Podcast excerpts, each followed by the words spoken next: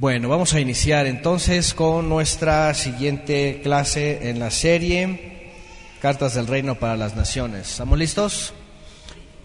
Todos llevan aquí la, ¿cómo se llama? La, la línea de las cartas, el estudio de las cartas, más o menos. Bueno, la mayoría, creo que sí. ¿Eso que está viendo dónde es? ¿De Facebook? Ah, está bien entonces. Ah, de YouTube. No, YouTube sí se escucha bien. Bueno. Ok, vamos a la segunda carta de Shaul de Tarso a los Corintios. Y estamos en el capítulo 11. La semana pasada completamos un tema con esta parte de la primera porción del capítulo 11, de los versos del 1 al 3, al 4. Sí, al 4. Y la semana pasada, quiero que participen también, ¿eh? porque siempre hay preguntas o siempre hay comentarios. Aquí está el micrófono, ¿correcto? Si no, los voy a parar, ¿eh? de veras. Porque luego los hermanos acá en internet quieren escuchar, ¿no? Que se escuchen los hermanos. Ok, la semana pasada entramos en un tema en donde Shaul de Tarso estaba hablando de algo que los corintios se habían comprometido y que habían estimulado a otros creyentes en otros lugares, que era una terumá, una tzedaká para los necesitados en Jerusalén.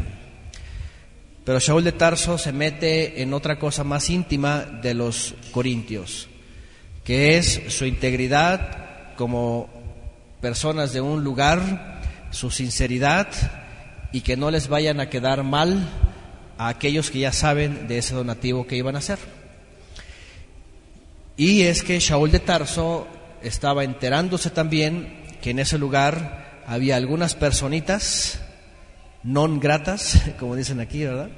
No gratas, que ahorita vamos a, a recordar, ya hemos hablado de esto antes, y que estaban saliendo por todas las regiones de Acaya, de, de Galacia, de Macedonia, de todos aquellos lugares, falsos enviados, llevando un mensaje diferente.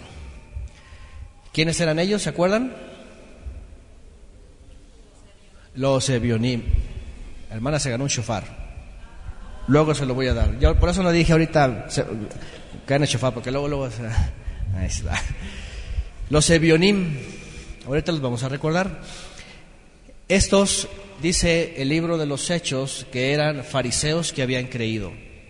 Eran judíos de nacimiento, eran israelitas, incluso presumían y se jactaban de ser israelitas. Y, pero habían salido de Jerusalén no bajo las órdenes de los apóstoles, de los principales, sino bajo sus propios intereses, al haber escuchado la resolución de Jacob, de Jacob, en el año 50 sobre los gentiles, y estos se adelantan y empiezan a causar estragos en las congregaciones que están en el exilio. Y empiezan a trastornar a muchos, empiezan a decir que Pablo es un falso apóstol y todo esto, y empiezan a causar muchos estragos, y Shaul de Tarso por eso se adelanta. Se adelanta, la clase pasada hablamos de que ellos no se desanimaran de ese de esa de ese gratitud con la que iban a enviar una ofrenda a los necesitados en Jerusalén. Pero por otro lado dice, temo, la clase pasada estudiamos esta parte, temo dice que como la serpiente engañó a Eva, dice, vuestros sentidos sean engañados de la, de la sincera fidelidad del Mesías. Y entonces, así en un tambaleo, de pronto se vayan al otro lado. Es decir, a creer a un Mesías, a un, a un Jesús, a un Yeshua, ¿se acuerdan? También hablamos de esto. Dice, a un Yeshua que no predicamos nosotros. Y es que cuántos Jesús se predican hasta el día de hoy. ¿Cuántos Jesuses? un montonal. ¿verdad? Cada denominación, podríamos decir, tiene una faceta de un Jesús. El presbiteriano no se parece al Jesús bautista. Yo estuve en esas dos denominaciones y el Jesús presbiteriano no se, no se parece al Jesús bautista. De veras. No los puedes conciliar. Te enseñan un Jesús por un lado y otro te enseñan otro Jesús. Bueno, esto comenzó desde el primer siglo. Vienen unos, en este caso los ebionitas, porque después salieron otras sectas gnósticas, esenias, místicas de Egipto, de Grecia, de Roma, de todos lados. Pero en especial lo que vamos a estudiar hoy también nos va a responder a algo que una persona por ahí en internet anda hablando sobre Shaul de Tarso.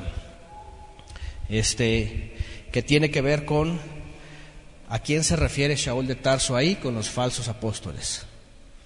Porque hay una persona por ahí en internet ya hace unos años que empezó que viene del adventismo y que empezó a decir que, este, que Pablo es un farsante. El, apóstol mentiroso le llama. Tiene una serie así, unas pláticas bien largas y se la pasa sacando textos totalmente fuera de contexto, pero incomprensibles para su entendimiento, y empieza a decir que Pablo de Tarso es un falso apóstol porque está diciéndole que los verdaderos apóstoles son falsos. Y es que no tienen idea de lo que, de lo que pasó exactamente en Hechos 15 en el año 50. Ahorita vamos a entrar en ese punto. Pero bueno, para enlazar las clases pasadas y esta dice en 2 de Corintios capítulo 11, temo que así como la serpiente con su astucia engañó a Eva, verso 3, los pensamientos de ustedes sean extraviados de un compromiso puro y sincero con el Mesías, dice esta versión.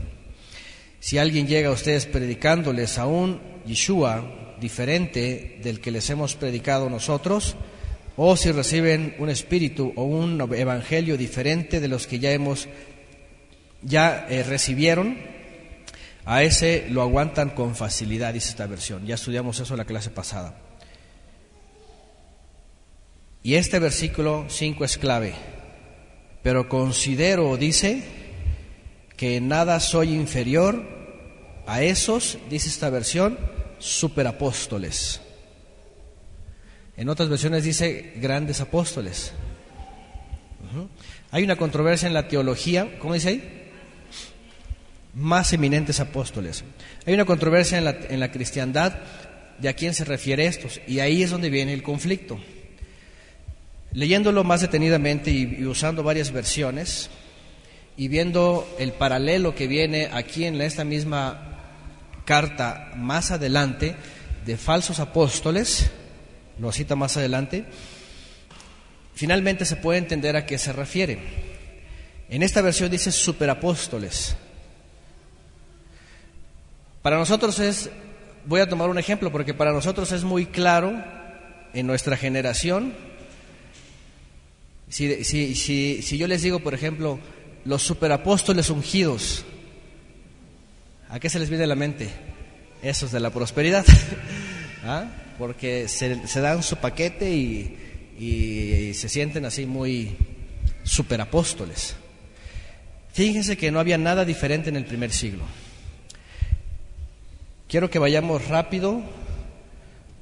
Esta Biblia es de mi hijo, ¿eh? aquí tiene de hecho su, tiene un separador que hizo él, por aquí lo vi. Bueno, ahorita regreso aquí. Vamos, por favor, al libro de los Hechos, capítulo 15, un texto que ya hemos estudiado antes. Porque eso es importante, de veras que es importante no solamente por el pasado, sino por el presente. De, con, con cuánta astucia sale mucha gente y dice que son apóstoles de Cristo así se autonombran, del Mesías. Pero enseñan un Mesías diferente, a un Jesús y no al Yeshua. Hechos capítulo 15, y esas algunas cosas que otra vez vuelvo a decir, que nadie se me ofenda, a veces en internet hay personas que, pero yo entiendo, pero hay que ser muy realistas en la escritura, porque este, si no, entonces no, nos vamos a quedar atrapados en, en un dogma. Hechos capítulo 15, verso... En todo el capítulo 15 ya sabemos que hay una necesidad de que haya un consejo entre todos los, los Sheliachim en Jerusalén, lo que se conoce como el concilio. Eh, el Bet Knesset en hebreo era, no era otra cosa que reunir a los, a los principales para decidir sobre lo que ayer hablábamos, ¿se acuerdan? Sobre los Gerim Toshavim, sobre los extranjeros que se estaban arrimando. Y no solamente que se estaban arrimando, porque en toda la historia de Israel siempre hubo extranjeros que se arrimaban. Pero la gran diferencia con estos era de que, ¿sabes qué? El Ruach HaKodesh está cayendo sobre ellos. Y son gentiles, ni están, ni están circuncidados, ni crecieron el judaísmo, ni nada de eso. Pero en el momento que creen y se entregan a la fe, al Mesías, al Padre, entonces viene el Ruach HaKodesh y entonces este, pues son como nosotros. Pedro fue el primero que vio esto y dijo, ¿qué vamos a hacer con ellos?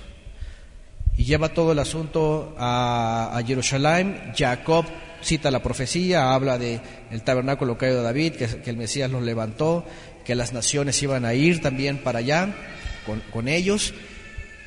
Y entonces empiezan a tomar cartas en el asunto y empiezan a mandar a gente que ellos mismos seleccionaron.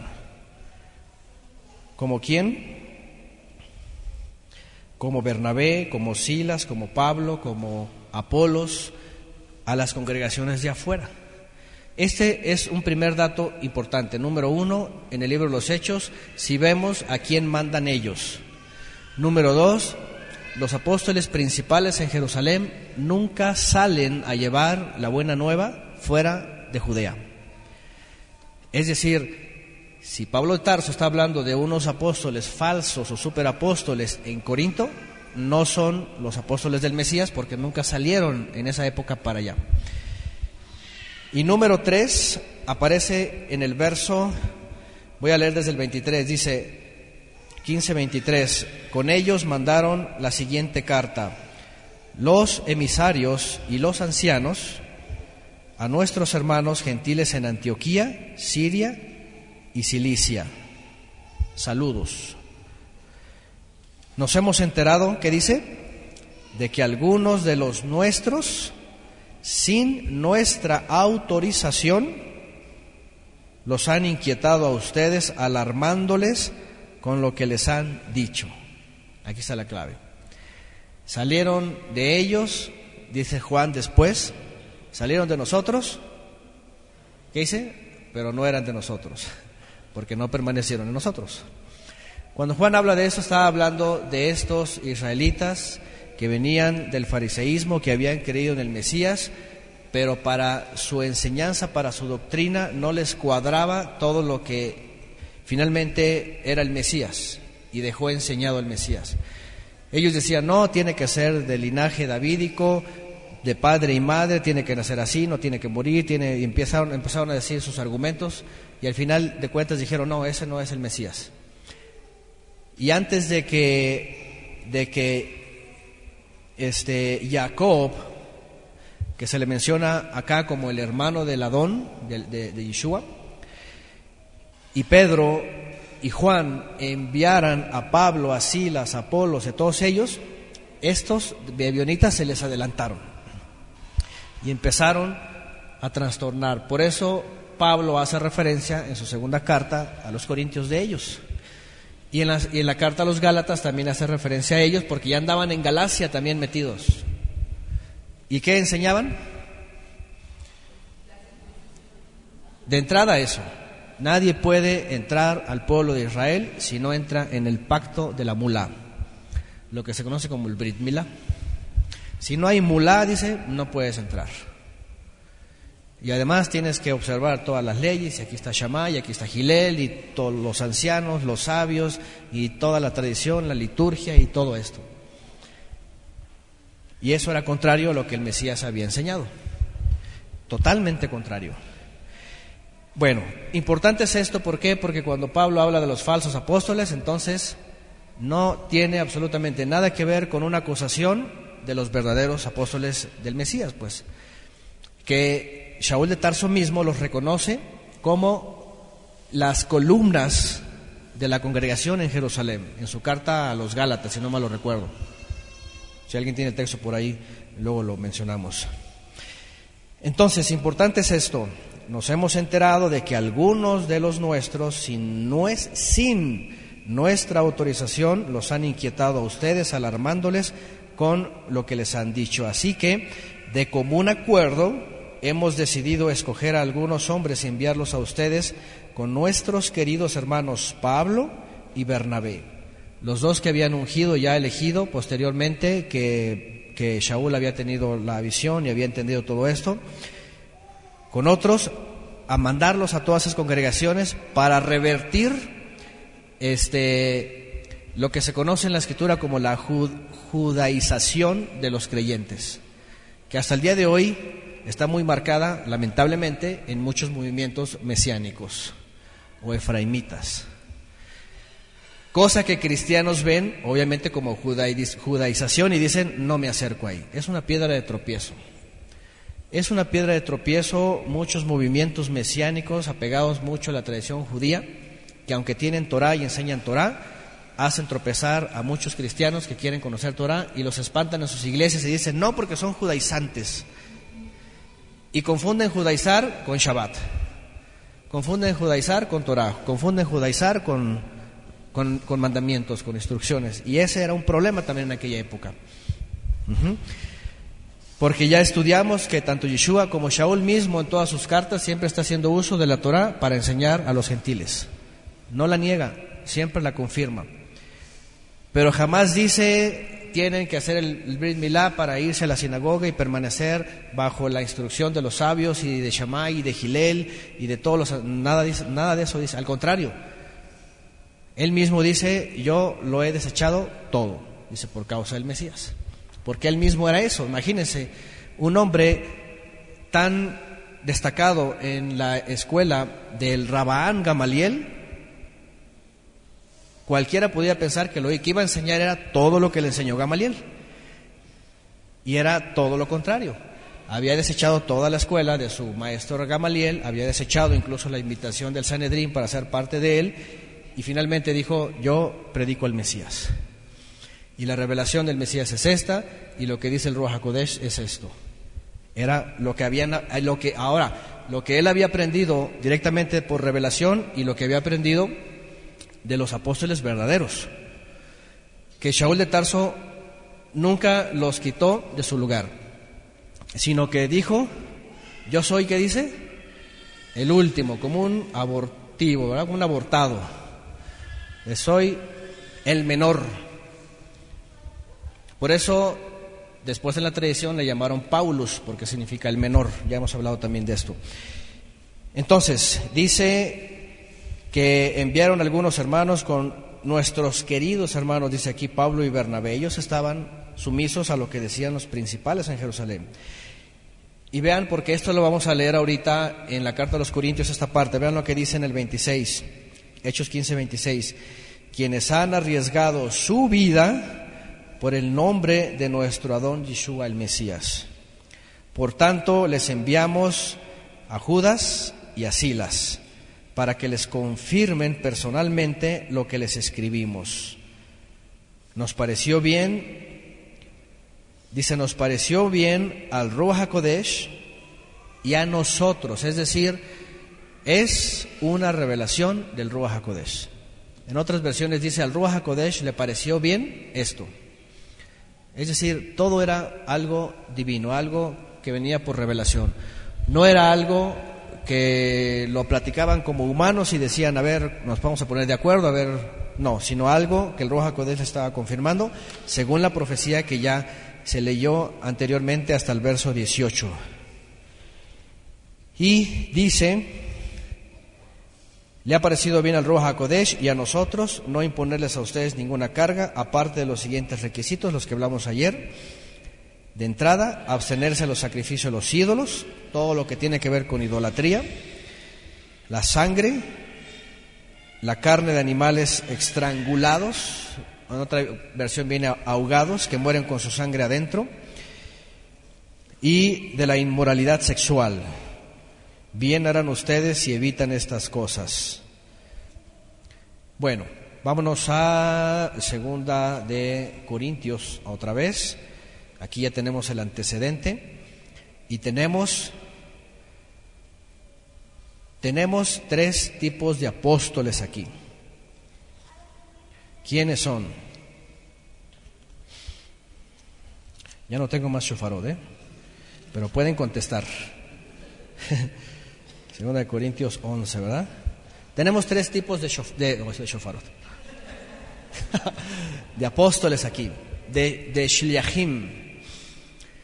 El número uno son los principales, son los del Mesías, que siempre fueron los genuinos, podríamos decirlo, ¿no?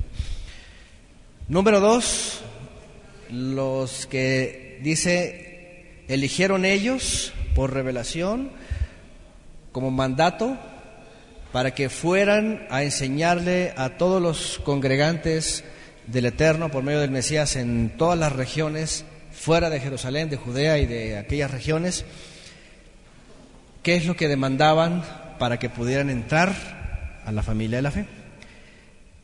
Que podríamos decir son los apóstoles de los apóstoles. Son los enviados de los apóstoles. Pero tenemos otros apóstoles que Pablo le llama los superapóstoles. Los apostolobos, pues. los apóstoles de la otra doctrina o de las otras doctrinas, que son los que dice que salieron de ellos sin su autorización y llevaban otro mensaje, a otro Yeshua, a otro evangelio y a otro espíritu. Es lo que dice Pablo. A los cuales, o de los cuales, cuando Shaul escribe, dice, temo que los vayan a confundir y los vayan a desviar. Y no solo eso, los regaña a los corintios. Le dice, y además a ustedes los toleran, a ellos. Y más adelante dice, incluso si, si, los esclavizan, se esclavizan. Si los maltratan, hasta se ponen para que les den. ¿Hay algo diferente en esta época? Porque allá afuera parece que a la gente le gusta que lo maltraten, ¿sí o no? En esos lugares que los extorsionen, que les quiten todo, que les digan todo lo que sea, que los pongan de esclavos, que, ¿verdad? Todo, ¿verdad? Los hermanos que nos han compartido, ¿verdad?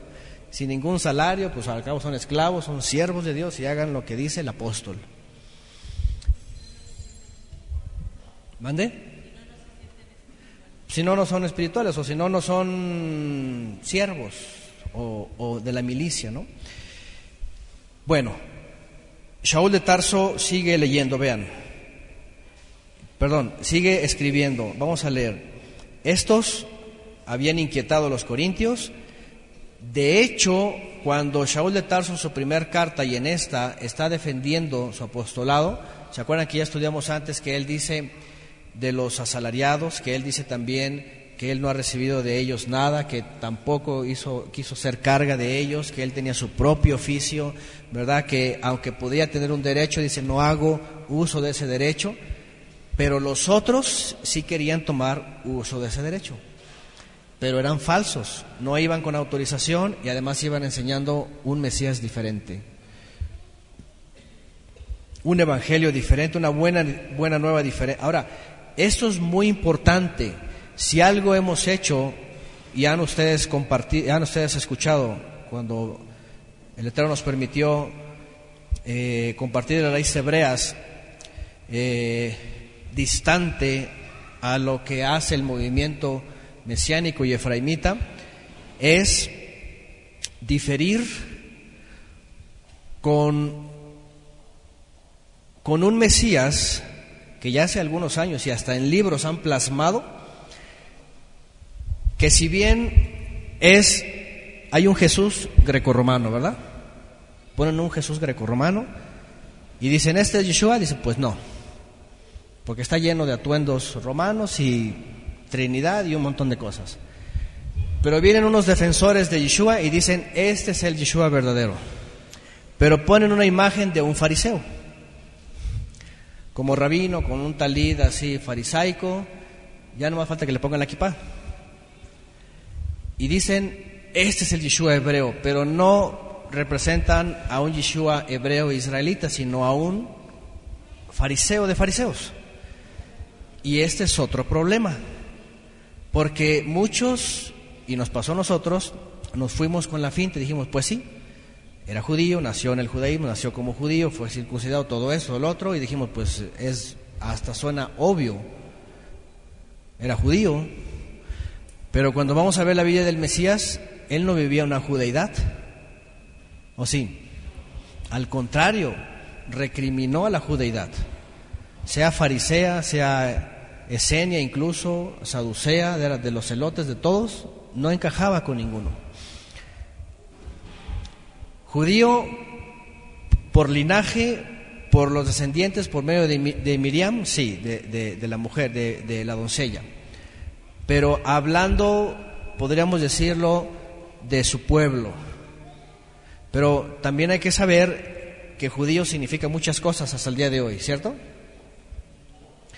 Judío significa muchas cosas el día de hoy. Si vamos a lo, a lo elemental, obviamente número uno, lo que significa la palabra. Después, que es de un linaje de una tribu. Después toma forma en una religión. Después toma forma en, un, en una región exclusiva, Judea. Y después, con el paso del tiempo, hasta el día de hoy, ¿cuántos judaísmos hay? Porque ni siquiera el judaísmo sionista concuerda con el judaísmo ultraortodoxo. Son enemigos hasta la muerte. Así que, ¿a quién le decimos judío? ¿Se dan cuenta? De esta manera es importante porque ciertamente cuando decimos, bueno, el Mesías nació en el pueblo de Israel, de la tribu de Judá, de una mujer judía y creció con la Torah, sí, claro que sí. Y su nombre era Yeshua, claro que sí. Conocía la Torah y enseñaba, claro que sí. Pero no era un rabino farisaico. No era un rabino de ninguna escuela judía que él representara, al contrario, se excluía de esas. Entonces es muy interesante porque lo mismo que pasó en el primer siglo ha pasado en todas las generaciones y eso lo ha hecho el judío. Por eso alguien dice ahí, el judío está todo el tiempo en todos lados. En el primer siglo entonces, cuando van el mensaje de la buena nueva del Mesías para Israel y para las naciones, en el contexto de Yeshua, creen y son purificados por el Ruach HaKodesh. Pero después vienen auténticos judíos, entre comillas, es decir, de linaje israelitas, que dicen, wow, estos vienen de Jerusalén, estos vienen de Antioquía, estos son judíos. ¿A poco no nos pasó a nosotros? No, este sí es judío. Yo he escuchado personas o, me mandan videos, no, mira lo que dice este, está en Israel y este sí es judío y a veces ni saben de, dónde son. Hay un colombiano, por ejemplo, ¿verdad? que me mandan, oye, es que si es judío, tuvo una visión y es que si es judío. Digo, es colombiano, se convirtió hace muchos años, ya vive allá y nomás porque hizo la conversión y ahora ya sabe hebreo, creen que es judío. Pero no, nació comiendo puerco. Se convirtió después. Pero muchos creen que porque, ay, sabe hebreo y es judío, este sí, este sí nos va a hablar del verdadero Mesías. Pero no, resulta que en realidad hablan de la faceta de un Mesías que ya hace una interpolación a la tradición. Ustedes saben, y hemos hablado, por ejemplo, que hay sinagogas mesiánicas. Pero no estoy hablando de la piratería que ustedes ya conocen.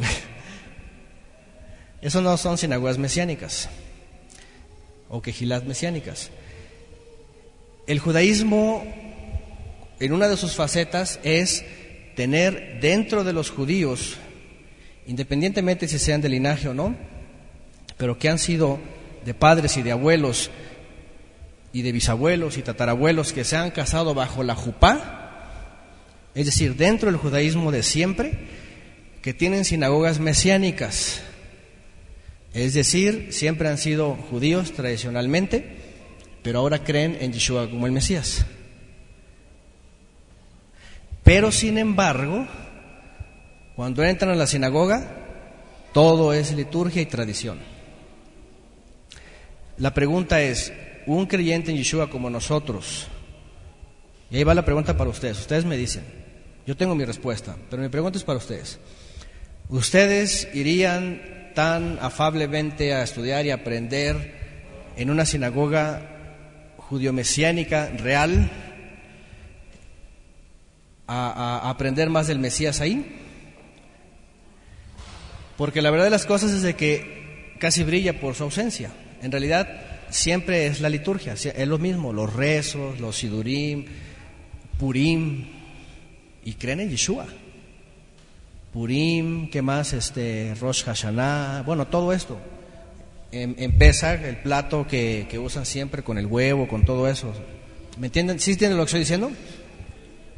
Es decir, judíos auténticos como tradición, como parte de sus generaciones, que dicen que creen en Yeshua, pero la verdad es de que no, no predican al Yeshua que vemos en el Brihadashah. Que el mismo Shaul de Tarso dijo, deseché todo eso por causa del Mesías. ¿Por qué? Porque si alguien se levanta, por ejemplo, una en, una sinagoga judío-mesiánica auténtica, auténtica, no estoy hablando de las de Tepito, que andan, ya saben, por otros lados, auténtica, y se levantan y les dicen, oigan, ¿sabe qué? Pero fíjese que la alajá no entra en la enseñanza de Yeshua, y menos Purim. ¿Qué les van a decir? ¿Qué les van a decir? ¿Eh?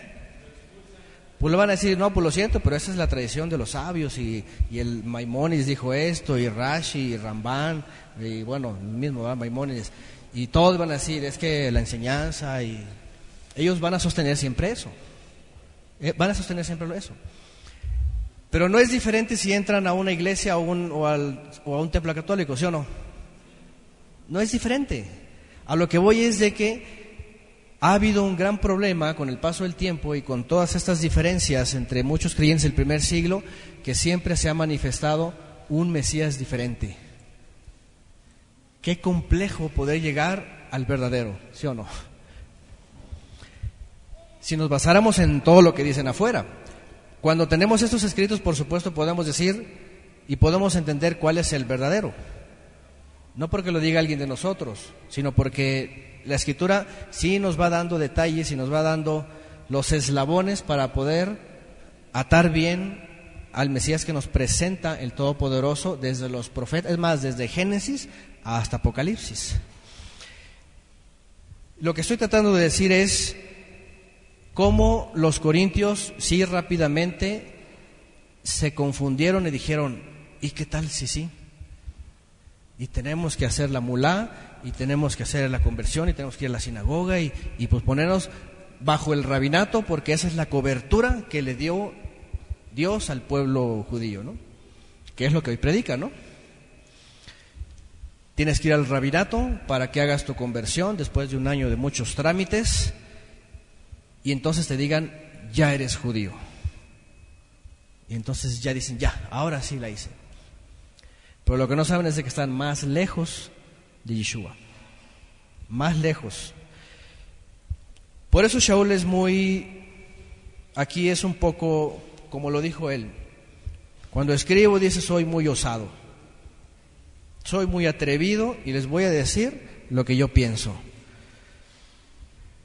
Entonces, en esta parte en donde dicen, pero considero que en nada soy inferior a esos superapóstoles, es irónicamente está hablando, en realidad, si vemos el contexto y vemos el paralelo que va a haber más adelante de los falsos apóstoles, estos son aquellos que salieron encubiertamente, no autorizados y que estaban enseñando otra cosa. Y Shaul de Tarso está diciendo, no soy inferior a ellos, cuando se atreve a decir no soy inferior a ellos, es porque Shaul de Tarso está diciendo que esas personas que salieron eran unos hombres doctos. Era gente ilustrada, vamos, en el conocimiento de la Torah, pues, no de la ilustración francesa, pues, en el conocimiento de la Torah. Y conocían tanto que obviamente a cualquiera lo mareaban y lo persuadían para que se mutilara y entonces se metiera a la tradición y a todo lo demás. ¿Qué es lo que vemos hasta el día de hoy? Gente muy hábil, ¿verdad? Con las cuestiones de la Biblia que persuaden para que digan, si no haces milá, entonces ni Pesach puedes celebrar, ni fiestas, ni Shabbat, ni nada. Eres gentil. Y eso no estaba diciendo la profecía. Entonces, cuando él dice eso, está diciendo, ¿saben qué? Dice, no soy cualquier enviado, enviado de los apóstoles que están en Jerusalén. No soy cualquier enviado. Y no va a dar muchas explicaciones, pero nosotros sabemos quién era este hombre. Shaul de Tarso pues no era un parvulito.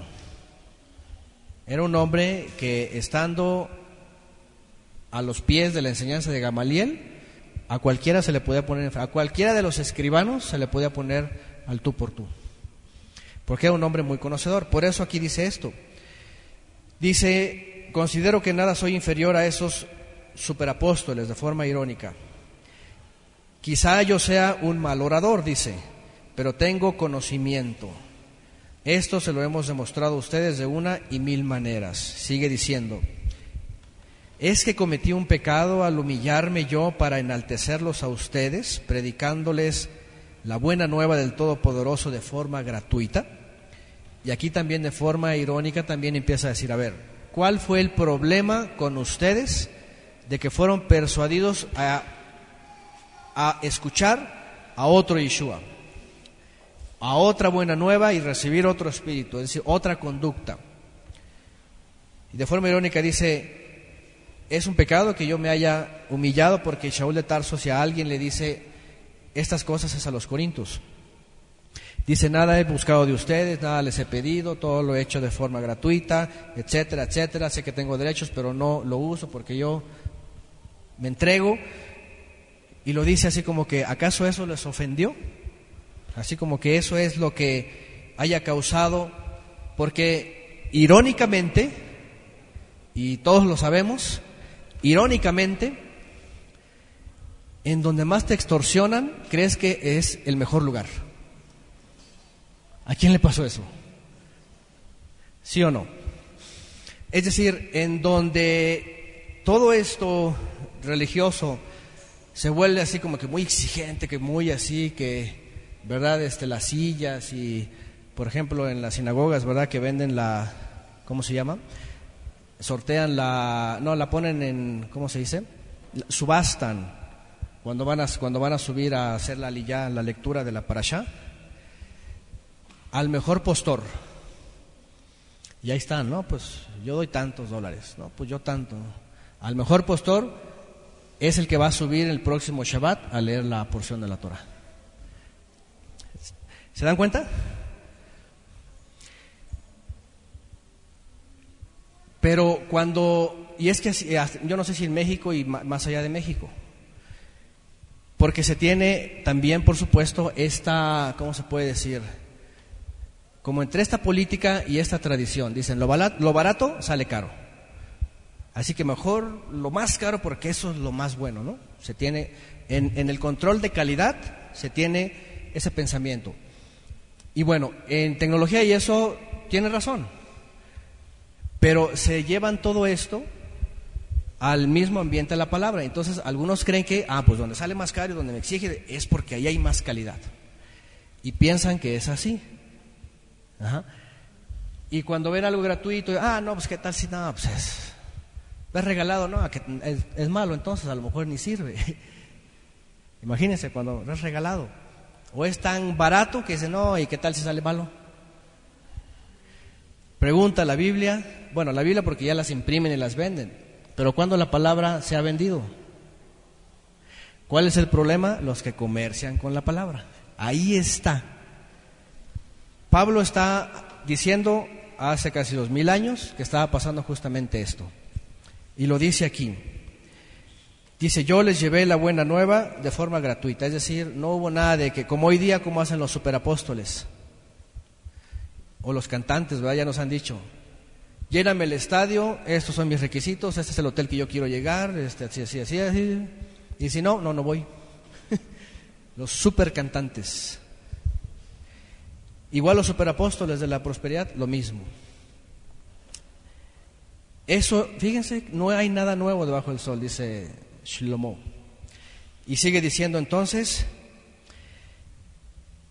dice, ¿acaso fue un pecado humillarme yo para enaltecerlos a ustedes cuando les llevé la buena nueva al Todopoderoso de forma gratuita? De hecho, dice, despojé a otras congregaciones, a otros pidiéndoles. Lo que está diciendo es, tomé de otros, ¿verdad? Ofrendas eh, al recibir ayuda de ellos para llevarles a ustedes. Le dice a los corintios, cuando estuve entre ustedes y necesité algo, dice, no fui una carga para nadie, ya que los hermanos que llegaron a Macedonia suplieron mis necesidades. He evitado serles una carga en cualquier sentido y seguiré evitándolo. Es tan cierto que la verdad del Mesías está en mí, como lo es que nadie en las regiones de Acaya podrá privarme de este motivo de felicidad. Estoy cambiando la palabra que pone aquí porque tiene que ver con otra cosa. ¿Por qué? ¿Porque no los amo? El Todopoderoso sabe que sí, dice Shaul, pero seguiré haciendo lo que hago a fin de quitar todo pretexto a aquellos que, buscando una oportunidad para hacerse iguales a nosotros, se jactan de lo que hacen. Es la misma conducta hasta el día de hoy, ¿sí o no? ¿Cierto o no cierto? En este en esta competencia que entra esta gente, como también lo mencionábamos ayer, de aquel que dijo, ¿cuánto por tener el mismo don? ¿Cuánto cuesta? Hasta ayer mencionábamos a uno de esos superapóstoles, ¿verdad? Que tergiversan la escritura y están diciendo, Pedro se equivocó, porque Simón tenía, tenía, dice, razón. Es decir, es necesario ir detalladamente comprendiendo el contexto, el pasado, lo que le rodea, todas las controversias, para poder comprender, porque esta carta, pues los corintios lo sabían muy bien y cuando estaban leyendo sabían rápidamente lo que, lo que estaba pasando y lo que Pablo les quería decir. Nosotros no, por eso tenemos que indagar y saber, a ver. Y lo digo especialmente por esa persona que yo les dije, que anda por ahí en internet y que está diciendo que Pablo es un falso apóstol, nada más basado aquí o casi principalmente basado en esto, que ya en aquella época ya lo estaban acusando, que era falso, que supuestamente en esta carta le dice falsos apóstoles a los apóstoles del Mesías, ¿verdad? Que como diciendo, ah, ellos se visten de luz, pero son emisarios de Satanás, y que y como que Pablo se quería él hacer el, el único apóstol verdadero y todo lo demás, y no es cierto, sino que lo saca todo de contexto. Y este hombre que anda por internet hace toda una serie del apóstol mentiroso y no sé qué, y todo así tergiversado. Y se los digo porque hace tiempo una persona me mandó así como que, wow, mira lo que dice este, wow, mira que Pablo, quién sabe, creo que ya apostató, no sé qué le pasó a esa persona, pero este, falta de, detenimiento en, en todo lo que le rodea, por ejemplo, la vida de Pablo. Sigue diciendo en el 13, vean, tales individuos, y aquí ya lo dice, ¿qué dice? Son falsos apóstoles, estafadores, que se disfrazan de apóstoles del Mesías. Ahí está. Y obviamente, fíjense, ¿cómo se puede disfrazar alguien de apóstol del Mesías? Me estoy refiriendo a los, a los que eligió Yeshua en su momento y los envió y que ya eran reconocidos en todo el mundo judío y eran tan importantes y eran la base de toda la enseñanza pues de Pablo y todos ellos. Y viene Pablo 16 años después y decir que se están disfrazando de verdaderos apóstoles. O sea, no cabe, ¿me entienden? Es como si acá nos atreviéramos a decir, no, esos apóstoles eran falsos apóstoles del Mesías. Hay que creerle a Pablo, nada más. No hay que creerle solamente a, no sé, a los ebionitas. No sé si me entienden. Había un margen de años que cualquiera podía entender que no se estaba refiriendo, por supuesto, a los apóstoles del Mesías. Como algunos han mal entendido. Si ustedes van a las referencias, incluso cristianas, se van a dar cuenta que hay una controversia en el verso 6 por algunos que todavía no saben efectivamente a quién se refiere aquí. Porque como dicen superapóstoles o grandes apóstoles, dicen, pues, ¿quiénes eran los grandes apóstoles? Pues los del Mesías. Pero por otro lado, pues no pueden estar en controversia con Pablo si Pablo fue enviado por ellos. Entonces es una expresión irónica. Superapóstoles, aquellos que ya vimos en Hechos 15 que no salieron con autorización, sino que fueron a causar esto. Falsedad, estafadores, falsos obreros, dice en el 13, y que se disfrazan, se disfrazan de emisarios del Mesías. Y no es de extrañar, dice, ya que Satanás mismo se disfraza de un mensajero de luz. Por eso no es de sorprenderse que sus servidores se disfracen de servidores de la justicia. Su fin corresponderá con lo que merecen sus acciones.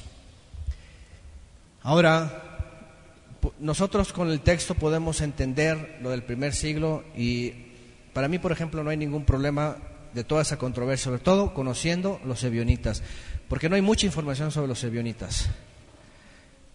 En la Biblia nunca van a ver ebionitas. La palabra ebionim, que viene del hebreo en su singular, porque eso es plural, tiene que ver con pobre, nada más con pobre, pero está haciendo alusión a los pobres en espíritu. Cuando Yeshua dijo, dichosos los pobres en espíritu. Y entonces esas personas se decían que eran muy pobres o sea, muy humildes, eran muy obedientes, eran tzadikim. En el primer siglo se les conocía como hasídicos, los hasidim también. Pero por otro lado era una apariencia nada más falsa. Hoy el judaísmo siempre ha manejado esto, siempre se han presentado algunos movimientos como hasídicos, los hasidim. Pero dice Shaul de Tarso, el libro Los Hechos, y Yohanan también más adelante, si alguien recuerda este texto, en donde dice, estaban con nosotros, pero no eran de nosotros. ¿Se dan cuenta? Tenían otras intenciones. Su creencia estaba más apegada a la tradición y finalmente no admitieron. Si ustedes ven la historia de los ebionitas, lo que van a encontrar es de que eran israelitas, fariseos, que creyeron en Yeshua en primera instancia, pero después su doctrina les hizo repeler de la buena nueva terminaron excluyendo los evangelios y las cartas de Shaul, por supuesto, y el resto de las cartas se quedaron solamente con Mateo y excluyeron el texto donde dice que Yeshua nace de forma milagrosa. ¿Les hace sentido? Es lo que predica hoy día el mesianismo, sobre todo de la escuela de este pastor, ex pastor bautista de Cuba. ¿Ustedes ya saben quién es? ¿No? ¿No saben? Un ex pastor bautista cubano que se presenta como rabino mesiánico, que hizo su versión de la Biblia hebraica, ¿eh? perdón, del Nuevo Testamento. No, esa cosa no sé qué es. no, hombre, eso está peor. no, otro. Primera de Juan 2.19, gracias este, Enrique, ahí está. Primera de Juan 2.19, en donde dice Juan, eran de nosotros, perdón, estaban con nosotros, pero no eran de nosotros. Hay un rabino mesiánico, Dan Ben Abraham, lo voy a decir claramente. Algunos los conocen, algunos no, yo no sé, pero lo digo porque yo conozco su doctrina. Hace 10 años estábamos este, en un movimiento en donde lo invitaron a México y lo recibieron así también con como los apóstoles en la cristiandad. Hotel de lujo, cosas así, wow, es bueno. Y le dicen jajam. Le dicen jajam, hágame favor. Que en el judaísmo es exclusivo para rabinos, que su nombre dice no se ha borrado para siempre. O sea, el punto es este, a lo que voy es esto. Es porque hay muchas cosas y no quiero hablar de la persona, quiero hablar del movimiento otra vez, que trae un Mesías diferente y que, aunque ciertamente hay mucha materia para despedazar la cristiandad, porque por supuesto también han presentado un Mesías diferente, no quiere decir que traigan un Mesías correcto, lleno de judeidad. Y cuando, me, y cuando menciono este autor y su traducción con su interpretación, lo digo porque él niega la preexistencia del Mesías, que es claramente detallada en el Brit y en, y en la Torá y en los profetas. Esta persona y su doctrina dice que el, ese es lo que se le conoce como el adopcionismo. ¿Saben qué es el adopcionismo? Una corriente en el primer siglo basada en los ebionitas que decían que el Mesías no tenía preexistencia, que nació de un matrimonio judío y que el Todopoderoso adoptó al hijo de él para ser su hijo. Y que, y que el Eterno no hizo todas las cosas por medio de él antes, sino que las hizo él para preparárselas a ese hijo que lo iba a adoptar hace dos mil años. Eso se conoce como adopcionismo en su base original. Entonces, lo que estoy diciendo es eso, los ebionitas llegaron a enseñar esto. El Mesías, según la tradición judía, dice, tiene que nacer de padre y madre judía, tiene que ser un bebé, pues, humano, y ungido por el Todopoderoso. La pregunta con esto era, ¿Quién dijo Yeshua que era? Aquí está el micrófono, hermano, pásale porque... Eso, aplauso Abraham. Digo porque va a participar. A ver, adelante. ¿Para qué hable, verdad, hermanos? No, no está bien que hable. Buenas tardes a todos, hermanos. Shalom, shalom a todos. La pregunta es, este, el, los, bueno, los judíos del primer siglo y todavía siguen pensando eso. Pero la unción, por, parte, este, eh, la quieren hacer ellos, me refiero, la pregunta es, ¿la quieren hacer ellos la unción? ¿Quieren que el Mesías nazca de un hombre ah, sí. este, judío y una mujer judía y que sea como hombre? Pero eh, la unción que de parte del Eterno vendría, según ellos, sería impuesta por ellos. ¿No es así? Sí, sí, sí. O sea, no, no, este, no levantarían un profeta especial ni nada de eso. Eh, actualmente tendría que ser, bueno, no, no puesta por ellos la unción, sino más bien reconocida. Eh, la judeidad actual dice que cuando venga el Mesías, es más, muchos judíos actualmente dicen que el Mesías ya nació, que ya existe, que ya está en Israel. Dice, lo único que falta es de que se manifieste. O sea, que reciba la unción de lo alto y que se manifieste a todo el mundo, es lo que dicen ellos. Y entonces el rabinato lo va a detectar y lo va a aprobar. O sea que eso lo van a imponer como mentira. Finalmente, ellos tendrían la última palabra, porque si se levantara alguien, a lo mejor para ellos engañoso, ellos finalmente van a decir sí o no. Al final de cuentas es cosa nada más de ellos. Pero omiten todo lo que dice en la profecía. Pero lo tendrían que presentar como Mesías Salvador de, de Israel o Salvador del mundo? Porque... No, del mundo. El judaísmo sí es del mundo, pero obviamente primero para Israel. Ah, primero para Israel. También eso es lo que, la, duda que tenía, hermano. Ah, ok, ok. Bien, duda. Entonces, ahora, eso es muy importante, porque primero que nada, la tradición había determinado las características del Mesías. Hay un problema en el judaísmo porque todo lo que se dice del Mesías está entre líneas en la profecía de Israel desde el exilio, el retorno del exilio, las 70 semanas de Daniel, que son 490 años, que iban a concluir finalmente todo eso en la aparición del Mesías. Obviamente están todos los detalles que al final de cuentas los judíos dijeron no. Y en el Talmud queda bajo maldición, dice contar las semanas de Daniel. Porque obviamente en el primer siglo decían, pues es, el, es Yeshua. Número dos, cuando ya aparece, cuando se dice, bueno, ese es, la tradición dice, tiene que tener estas características. Y una de esas es nacer de padre y madre.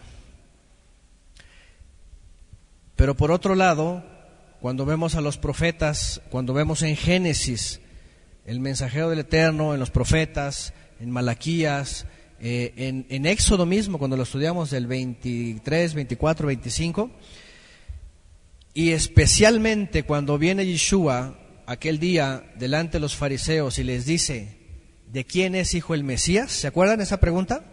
¿Todos han leído esa parte? Le dicen, Yeshua se acerca a los fariseos y les dice, a ver, vengan, ¿de quién es hijo el Mesías? ¿Qué dice la escritura?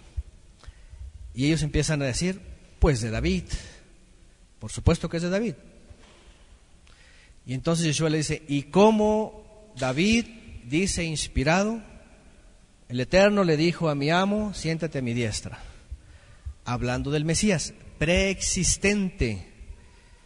Dice que después ya no supieron qué decir. Ese y otros textos más que los hemos estudiado declaran absolutamente la preexistencia del Mesías y cuya unción o elección fue del Padre en los cielos y que solamente acá viene a materializarlo con su obra redentora y es regresado al lugar en donde estaba antes, después de hacer su obra redentora. Es decir, esto tan claro para los judíos del primer siglo, inundados por el fariseísmo o la interpretación farisaica, era difícil de entender o era inadmisible. No podía ser aceptada.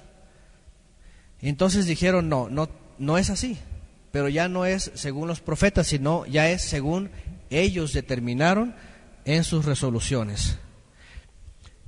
Obviamente esto les causó un gran problema, porque el hecho de dejar fuera a Yeshua y todo lo revelado, por eso los apóstoles o por eso los ebionitas entraron en conflicto con ellos. Y a decir, no, es que no es así, es como lo dice tal sabio o tal rabino o tal jajam pero los Shelehim verdaderos decían, no, es que el Ruach HaKodesh dice así. Y el profeta dice así. Y empiezan a citar los profetas, Isaías, Jeremías, porque lo dice el profeta Malaquías, porque lo dice el profeta Amós, y aquí vemos en el libro Los Hechos también. Y empiezan a entender la profecía. Bueno, para no hacerlo muy extenso, hemos hablado mucho de esto, pero para no hacerlo demasiado extenso, el punto era que finalmente ellos no concordaron y por eso se salieron. Primera de Juan 2.19, ¿verdad? Dijo el hermano. Salieron de entre nosotros, pero no eran de nosotros. Aquí ya pusieron el texto. Porque si hubieran sido de los nuestros, habrían permanecido con nosotros, pero salieron para que fuera evidente que no todos eran de los nuestros.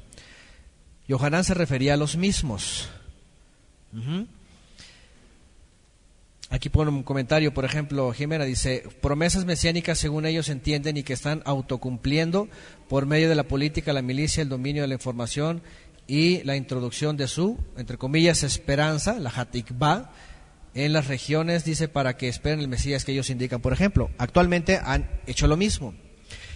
Tanto que el judaísmo después cambió y dijo, bueno, hay que hacer venir al Mesías, tarda el Mesías, Después dijeron, ya no son las características del Mesías. Actualmente el judaísmo dice, como lo vamos a identificar, más bien son las características de la era mesiánica.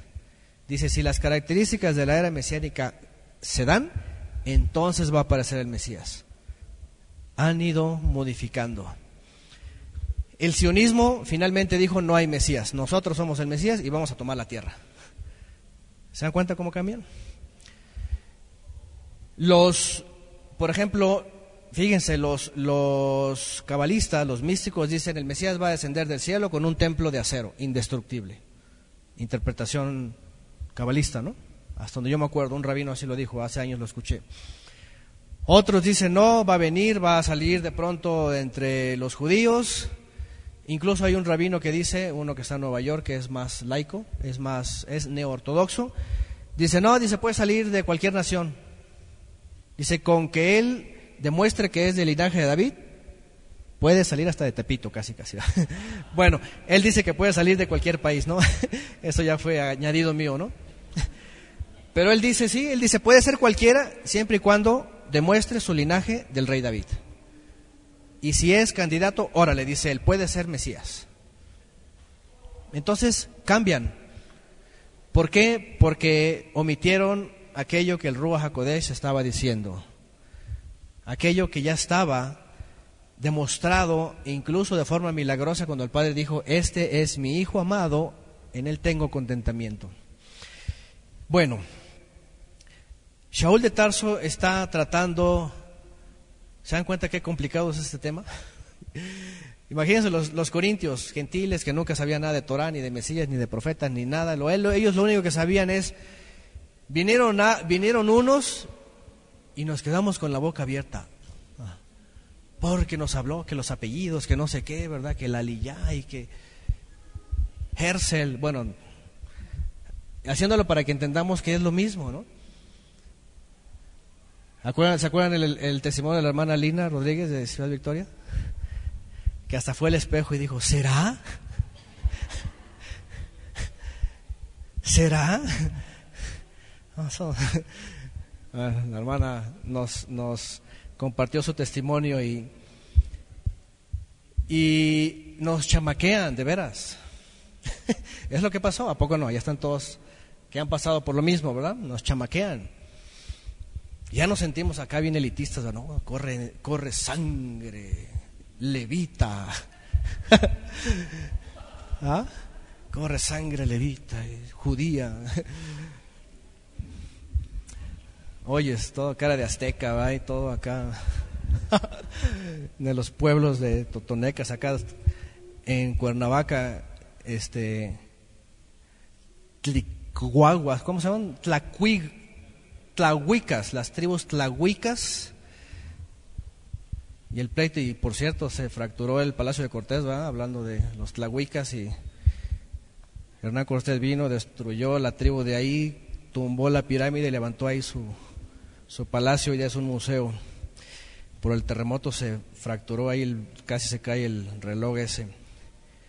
Tlahuicas, chichimecas, totonecas, toltecas, ¿qué más? Mexicas, una revoltura de todo. Yo no puedo decir que tengo sangre levita y que soy de una tribu o de otra. Nos chamaquearon, pues. Lo que está diciendo Shaul de Tarso es, no los chamaqueen. Es lo que está diciendo, no los chamaqueen. Dicen que saben, yo también tengo conocimiento. Soy muy simple en la oratoria, pero y soy muy tosco y a lo mejor soy muy osado en escribir, dice, pero tengo conocimiento, sé lo que quieren estas personas y sé que saben manejar la Torah y los profetas y sé a dónde los van a llevar. Cuando le escribe a los Gálatas es más fuerte, le dice insensatos. ya, ustedes ya dejaron lo que vino primero como regalo espiritual y ahora se van tras la carne a la mulá, al corte, pues, al Brit Milá. Esa era una controversia en aquella época. De hecho, ellos fueron enviados justamente eso. Pablo y Bernabé y Apolos y todos los demás, sus compañeros, eran enviados a esos lugares justamente para aquietar a los gentiles que estaban creyendo y que estaban siéndose llevados para metérselos en la sinagoga. Pero bueno, otra vez esta última parte dice, tales son falsos apóstoles, hablando de sus ebionitas, y además dice estafadores. Por eso en otra parte dice, y además les gusta que los estafen. Y así hoy es en día, o sea, en esos lugares, en bueno, ya hablando de todo, ¿no? no solamente en la judeidad, porque también ya hemos sabido de personas que han estado en, judía, en sinagogas judío-mesiánicas, ya creados por, por pseudo rabinos, que fueron cristianos, pastores o lo que sea, y ahora dice que son rabinos y que no sé qué y no sé cuánto. Pero una extorsionadera mi prima que estuvo en una allá en la Ciudad de México nos ha comentado eso, nos, ha dicho, no todo, hasta el asiento te lo cobran. Sí, todo. Cualquier cosa, todo le ponen precio y hacer ya al mejor postor. Y dice, y si tú tienes en la vida una, por ejemplo, una, este, un incidente que eres librado de un accidente o de algo peor, dice, tienes que dar una toda. Gracias. Pero al rabino. Sí, tienes que ir con el rabino y toda, porque Hashem me libró de tal cosa. Aquí está mi toda. Y, obviamente dice, depende del agravio, ¿no? Si fue algo, ¿no? Pues tiene que ser la toda, la gracias, bien. Eso al menos practicaban ahí. No sé, acá los hermanos que estuvieron en movimiento, si hacían lo mismo o no. Allá me dice que si había toda. Total dice que era pura se da acá, se da acá, acá, acá y acá. Ya. Eh, acá, se da acá. No se da acá de tzadik, ¿verdad? De a los justos, sino acá y acá y acá. Decía ella en el lugar donde estuvieron, ¿no? Que por cierto era un pseudo rabino, que nomás porque fue, se hizo la conversión, se fue a Israel, aprendió hebreo, ya llega acá como rabino y apantalla a muchos. Órale, no, pues ese sí es judío, ese sí. Y es un mexicanote que nació comiendo mariscos también. Pero pues ya como pasó algunos años, entonces arman todo esto. Lo que está haciendo Shaul de Tarso desde hace dos mil años está diciendo lo mismo. No se dejen chamaquear, porque son falsos emisarios y les enseñan un Mesías diferente. ¿Se dan cuenta? Cómo? A mí me cayó el 20 de esto hace, hace algunos años. Algunos de pronto están comprendiendo, algunos están entendiendo en este paso de la mesiandad y todas esas cosas y un revoltijo por todos lados dispensacionalismo metido ahí, tradición judía, alajá, sinagoga, aliyá, sionismo, y mata a los árabes y no sé qué, y las FDI, todo enredado. Ya la gente ya no sabe ni qué es lo que cree. ¿Ah? Y, pero el punto pues es, lo que temía Shaul de Tarso ha ocurrido, y no solamente en esa generación, en muchas generaciones. Está comprobado incluso que Martín Lutero fue conmovido por un judío para desafiar al papado. Aunque después ya no entendió cómo estaba la onda y se fue en contra de los judíos al final de cuentas. Porque no le cuadraba ni un anillote, dijo, mejor me independizo y después viene todo, todas las hijas de Babilonia, ¿no? Porque tampoco buscaron al Mesías verdadero, se inventaron otro. De esta manera, lo que está diciendo Shaul de Tarso aunque en el primer siglo era algo para ellos muy claro, los ebionitas están trastornando, están llevándolos al sometimiento, él dice esclavizándolos a los hombres, cuando ya en el Mesías tenemos la libertad de servirle a Él, porque Él dijo, el Padre busca servidores verdaderos y estos están haciendo los esclavos a ustedes y todavía los están sometiendo, todavía los tratan mal, todavía les los, los extorsionan, los todo, los maltratan y todavía los toleran.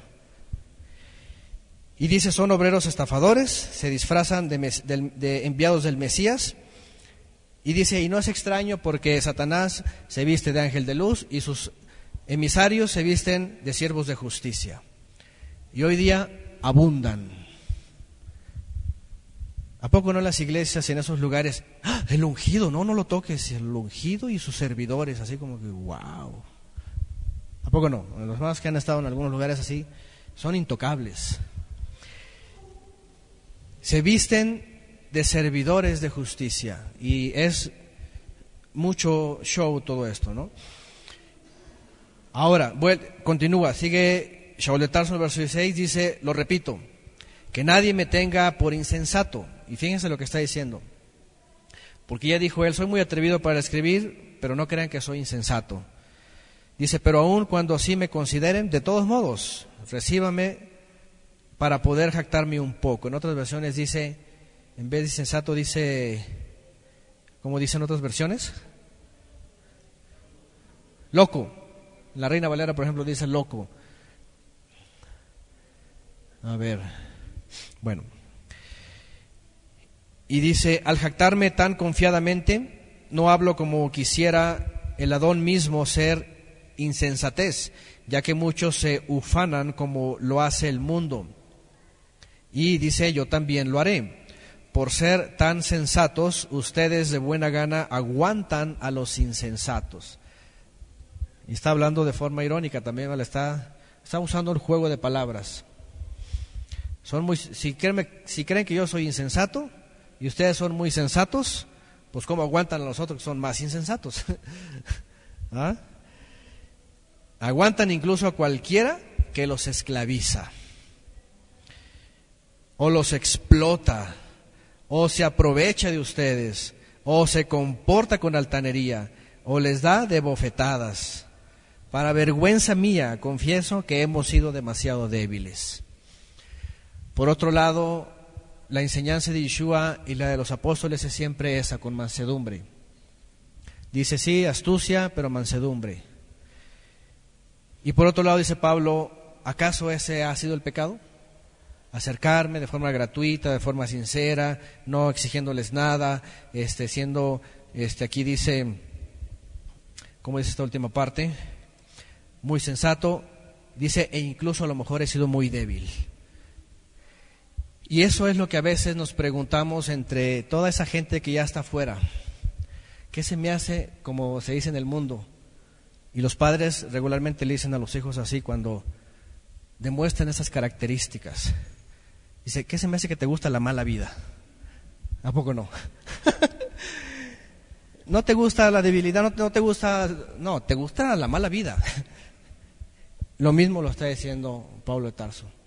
Dice, ¿qué se me hace que hemos sido demasiado débiles? Demasiado blanditos, y los, los tratamos como ovejitas. Pero a ustedes les gusta que los traten con latigazos, ¿qué se me hace? Y es lo que le está diciendo Pablo también de forma irónica. Dice, ¿cómo es posible? Si son muy sensatos, toleran a los insensatos. Falsos emisarios que se visten de obreros de justicia, enviados por Satanás que se viste de justicia, que hay mucha jactancia, los esclavizan, los expulsan, los explotan, aún así los toleran, se, se portan con altanería, les dan bofetadas. Para vergüenza mí se confieso que hemos sido demasiado débiles. Y es que no es algo que sea nuevo. Si vemos este mismo patrón, el Eterno, aunque en diferentes palabras, le dice al pueblo de Israel, ¿te gusta la mala vida? ¿Sí o no? Porque dice, escoge pues lo bueno para que te vaya bien, escoge la obediencia. Pero parece que le gusta la mala vida, escoge la desobediencia. Y ahí vienen juicios y juicios. Otra vez, Israel simplemente es un reflejo de toda la humanidad. Y es un llamado también para nosotros. La exhortación ahora para nosotros también es esto. Que una vez, una vez habiendo entendido cómo estuvimos esclavizados, explotados, maltratados, yo lo he dicho en mi testimonio cuando estuve en el último lugar, era explotado. Pero ahí no hay derecho del trabajador. En las iglesias no hay derecho del trabajador. No hay horas extras, ahí no hay privilegios, no hay permisos, no hay cosas de que... No, ahí como te mentalizan de que eres esclavo del Señor, ahora lo que diga el pastor. Y si vas a estar de sol a sol, y si vas a cargar y vas a ir y vas a lo que sea, ni te quejes. Es lo que dice. Yo estuve en un lugar así, todo el año trabajando para todos los eventos, para todos los retiros, para quién sabe cuántas cosas que dice el pastor, para este y el otro, y que una vida con propósito, y no sé qué, una iglesia con propósito, y luego no sé cuántas cosas, todo, todo, todo, todo. Y cada iglesia tiene lo suyo. Pero lo que está diciendo aquí es esto. Y en aquella época se reflejaba otra vez lo mismo. Chamaqueados y parece que les gusta la mala vida. Agrega también, ¿dónde, dónde estoy leyendo? En el... Si alguien se ¿En dónde? 22. Ok, si alguien se atreve a dárselas de algo, también yo me atrevo... No, para vergüenza mía confieso que hemos sido demasiado débiles. Ahí me quedé, ¿verdad?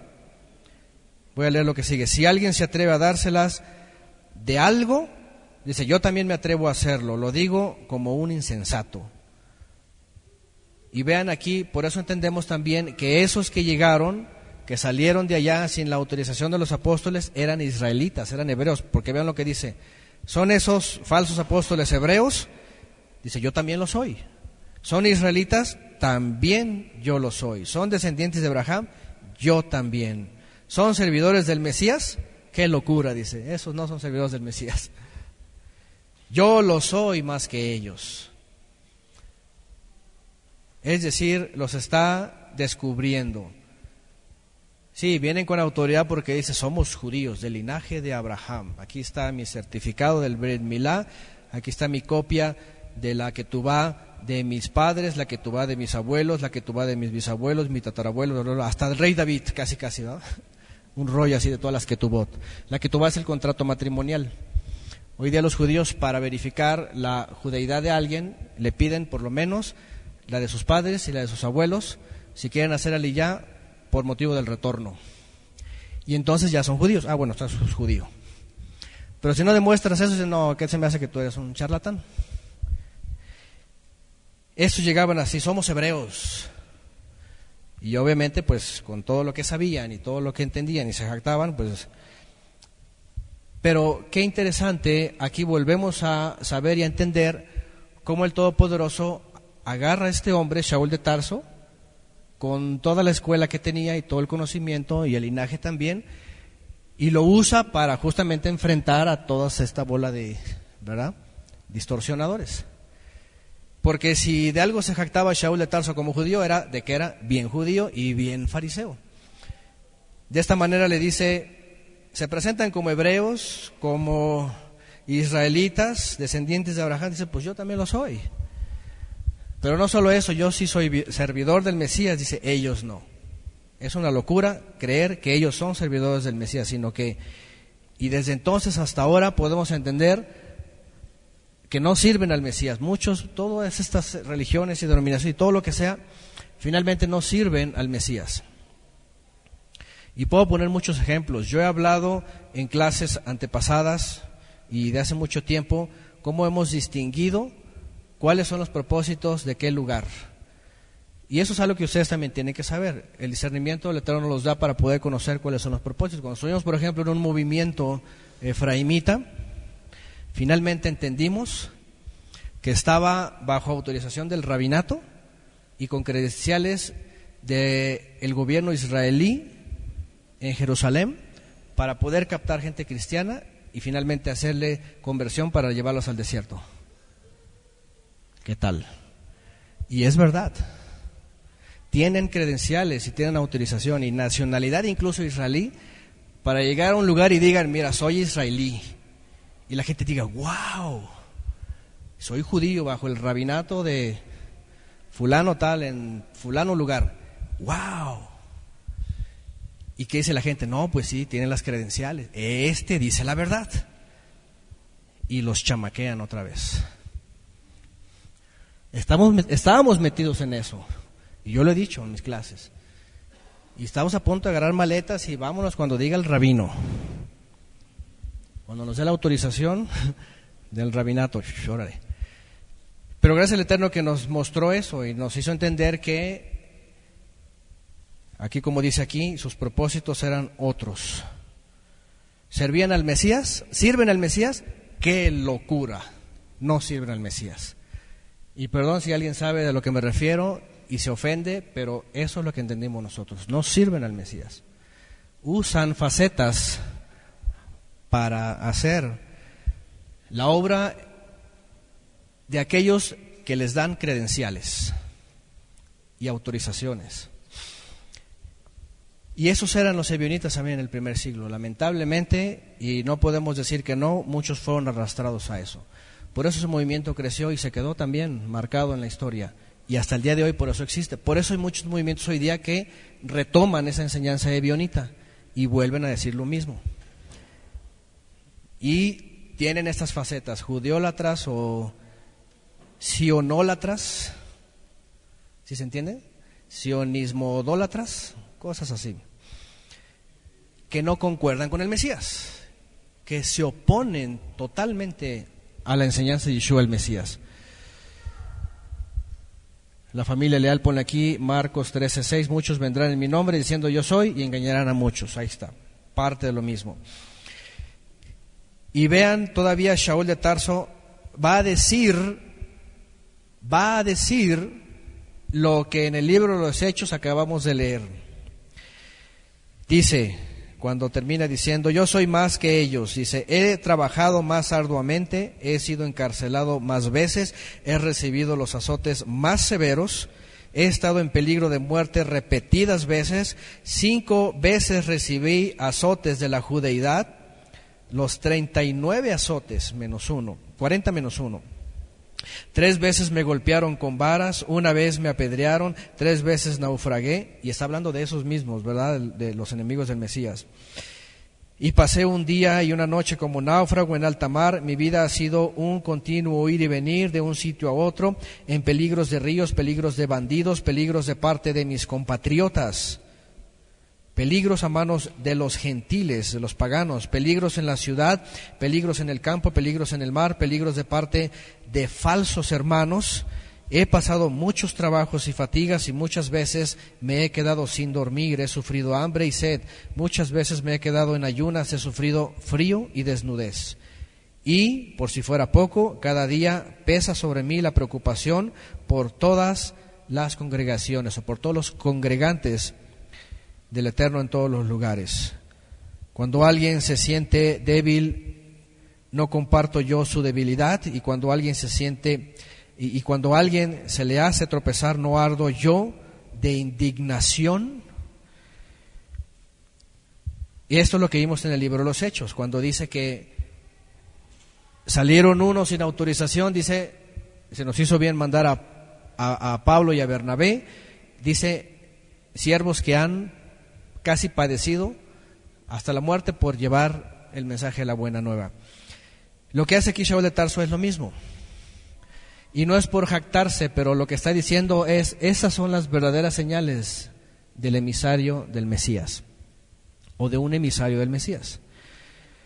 Porque los que los reciben con bombo y platillo dicen, y bienvenido y todo, ¿verdad? Y hoteles cinco estrellas y todas esas cosas, y y todo eso dice, esos no.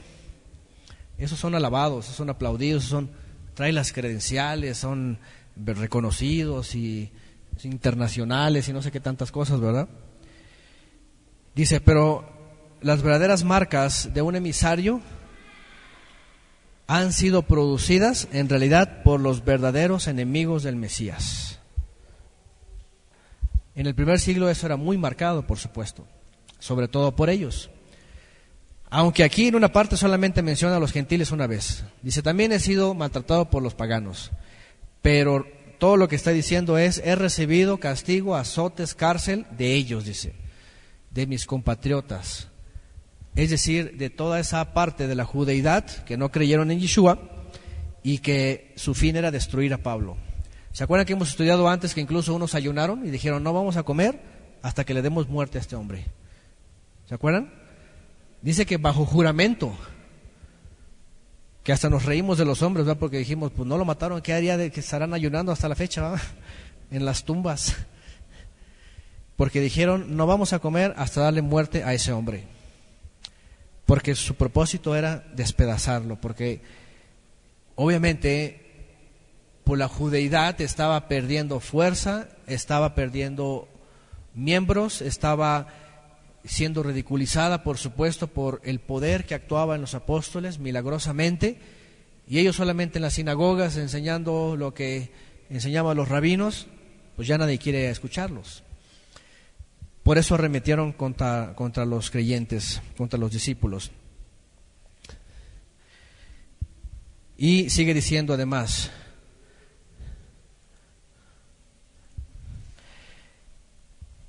Ahora también algo que él siempre le caracterizaba, ¿verdad? Dice, cuando alguien se siente débil, no comparto yo su debilidad, y cuando alguien se hace tropezar, no ardo yo de indignación. Hablando de lo que Yeshua enseñó también, la empatía, la, es parte de la Torah, amar a tu prójimo como a ti mismo, y dentro de la congregación él enseñó también, el cuerpo se duele si un miembro se duele, ¿verdad? Tratando de decir, esta, esta parte también la vas a encontrar entre los que son verdaderos emisarios del Mesías. Porque Yeshua ya enseñó sobre los falsos obreros. ¿Qué dijo él? El, el, pastor que huye cuando viene el lobo, ¿qué dice? Es un asalariado. Es simplemente un ejemplo para decir, nunca va a estar realmente interesado en, en, en las ovejas, sino al contrario, en la lana de las ovejas. ¿Ah? Pero cuando la oveja esté lastimada, dice, él mejor se va a desentender. Y es algo muy interesante porque Shaul de Tarso seguramente estaba diciendo, fíjense si ellos los procuran igual que como los procuramos los verdaderos servidores. ¿Verdad? Y esto es parte de lo que también Shaul demostraba, ¿no? Porque Shaul de Tarso, aparte, se notaba que él era así, muy entregado. Por supuesto, como él estaba absolutamente dedicado a esto, eh, no le podía faltar ningún detalle que los corintios sobre todo reconocieran, porque él era muy entregado sobre todo los corintios. Como lo acaba de decir, más arriba dijo que él incluso había despejado despojado a otros congregantes de otros lugares, dice, con tal de que a ellos no les fuera carga. Fíjense nada más. Verso 30 sigue diciendo, si me veo obligado a jactarme, dice, me jactaré de mi debilidad. De mi debilidad. El Todopoderoso y Padre del Adón Yeshua, sea por siempre exaltado, sabe que no miento.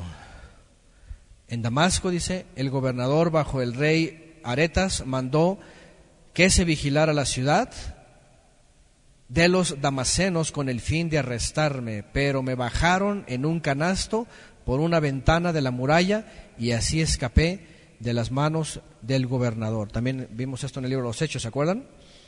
Que le mandaron a avisar, un familiar cercano dice, escápate porque te van a agarrar. Y órale, por la ventana se colgó y salió huyendo. 12. Me veo obligado a jactarme, aunque nada se gane con ello paso a referirme a las visiones, dice esta versión, y revelaciones del Adón. Shaul de Tarso tiene que decir esto. Me veo obligado a jactarme. Yo no, yo no acostumbro a hablar de eso, dice él. Pero me veo obligado porque él dice, tengo que hacerles la diferencia, al menos objetiva, clara, de quiénes son ellos y quiénes ¿y quién soy yo? ¿O quiénes somos nosotros los verdaderos emisarios del Mesías? Él hablando de los que fueron enviados para esclarecer toda esa controversia de, los ebionitas. Porque lo más interesante es de que si ellos veían a aquellos falsos apóstoles, lo único que veían era eso, era eso. Era interés, era que los esclavizaban, que los maltrataban, que los usaban, que los manejaban, que los tenían sometidos, que nomás les daban órdenes, esto y lo otro, y se iban sin ningún, este, sin ninguna empatía. Y Shaul, está Shaul de Tarso está diciendo todo lo contrario. Pero el verdadero servidor es esto, sufre, se preocupa, está al tanto, se indigna si alguien hace tropezar a alguien, y además no solamente eso, si hay algo en que jactarse es esto, en la debilidad, y además dice, no quiero hacerlo, dice, pero me veo obligado además a poner, casi casi como poner, como dicen por ahí, a ponerle la cereza al pastel, ¿no? Ahí los hermanos pasteleros, ¿verdad? El adorno, lo último que es lo más bonito, lo que apantalla.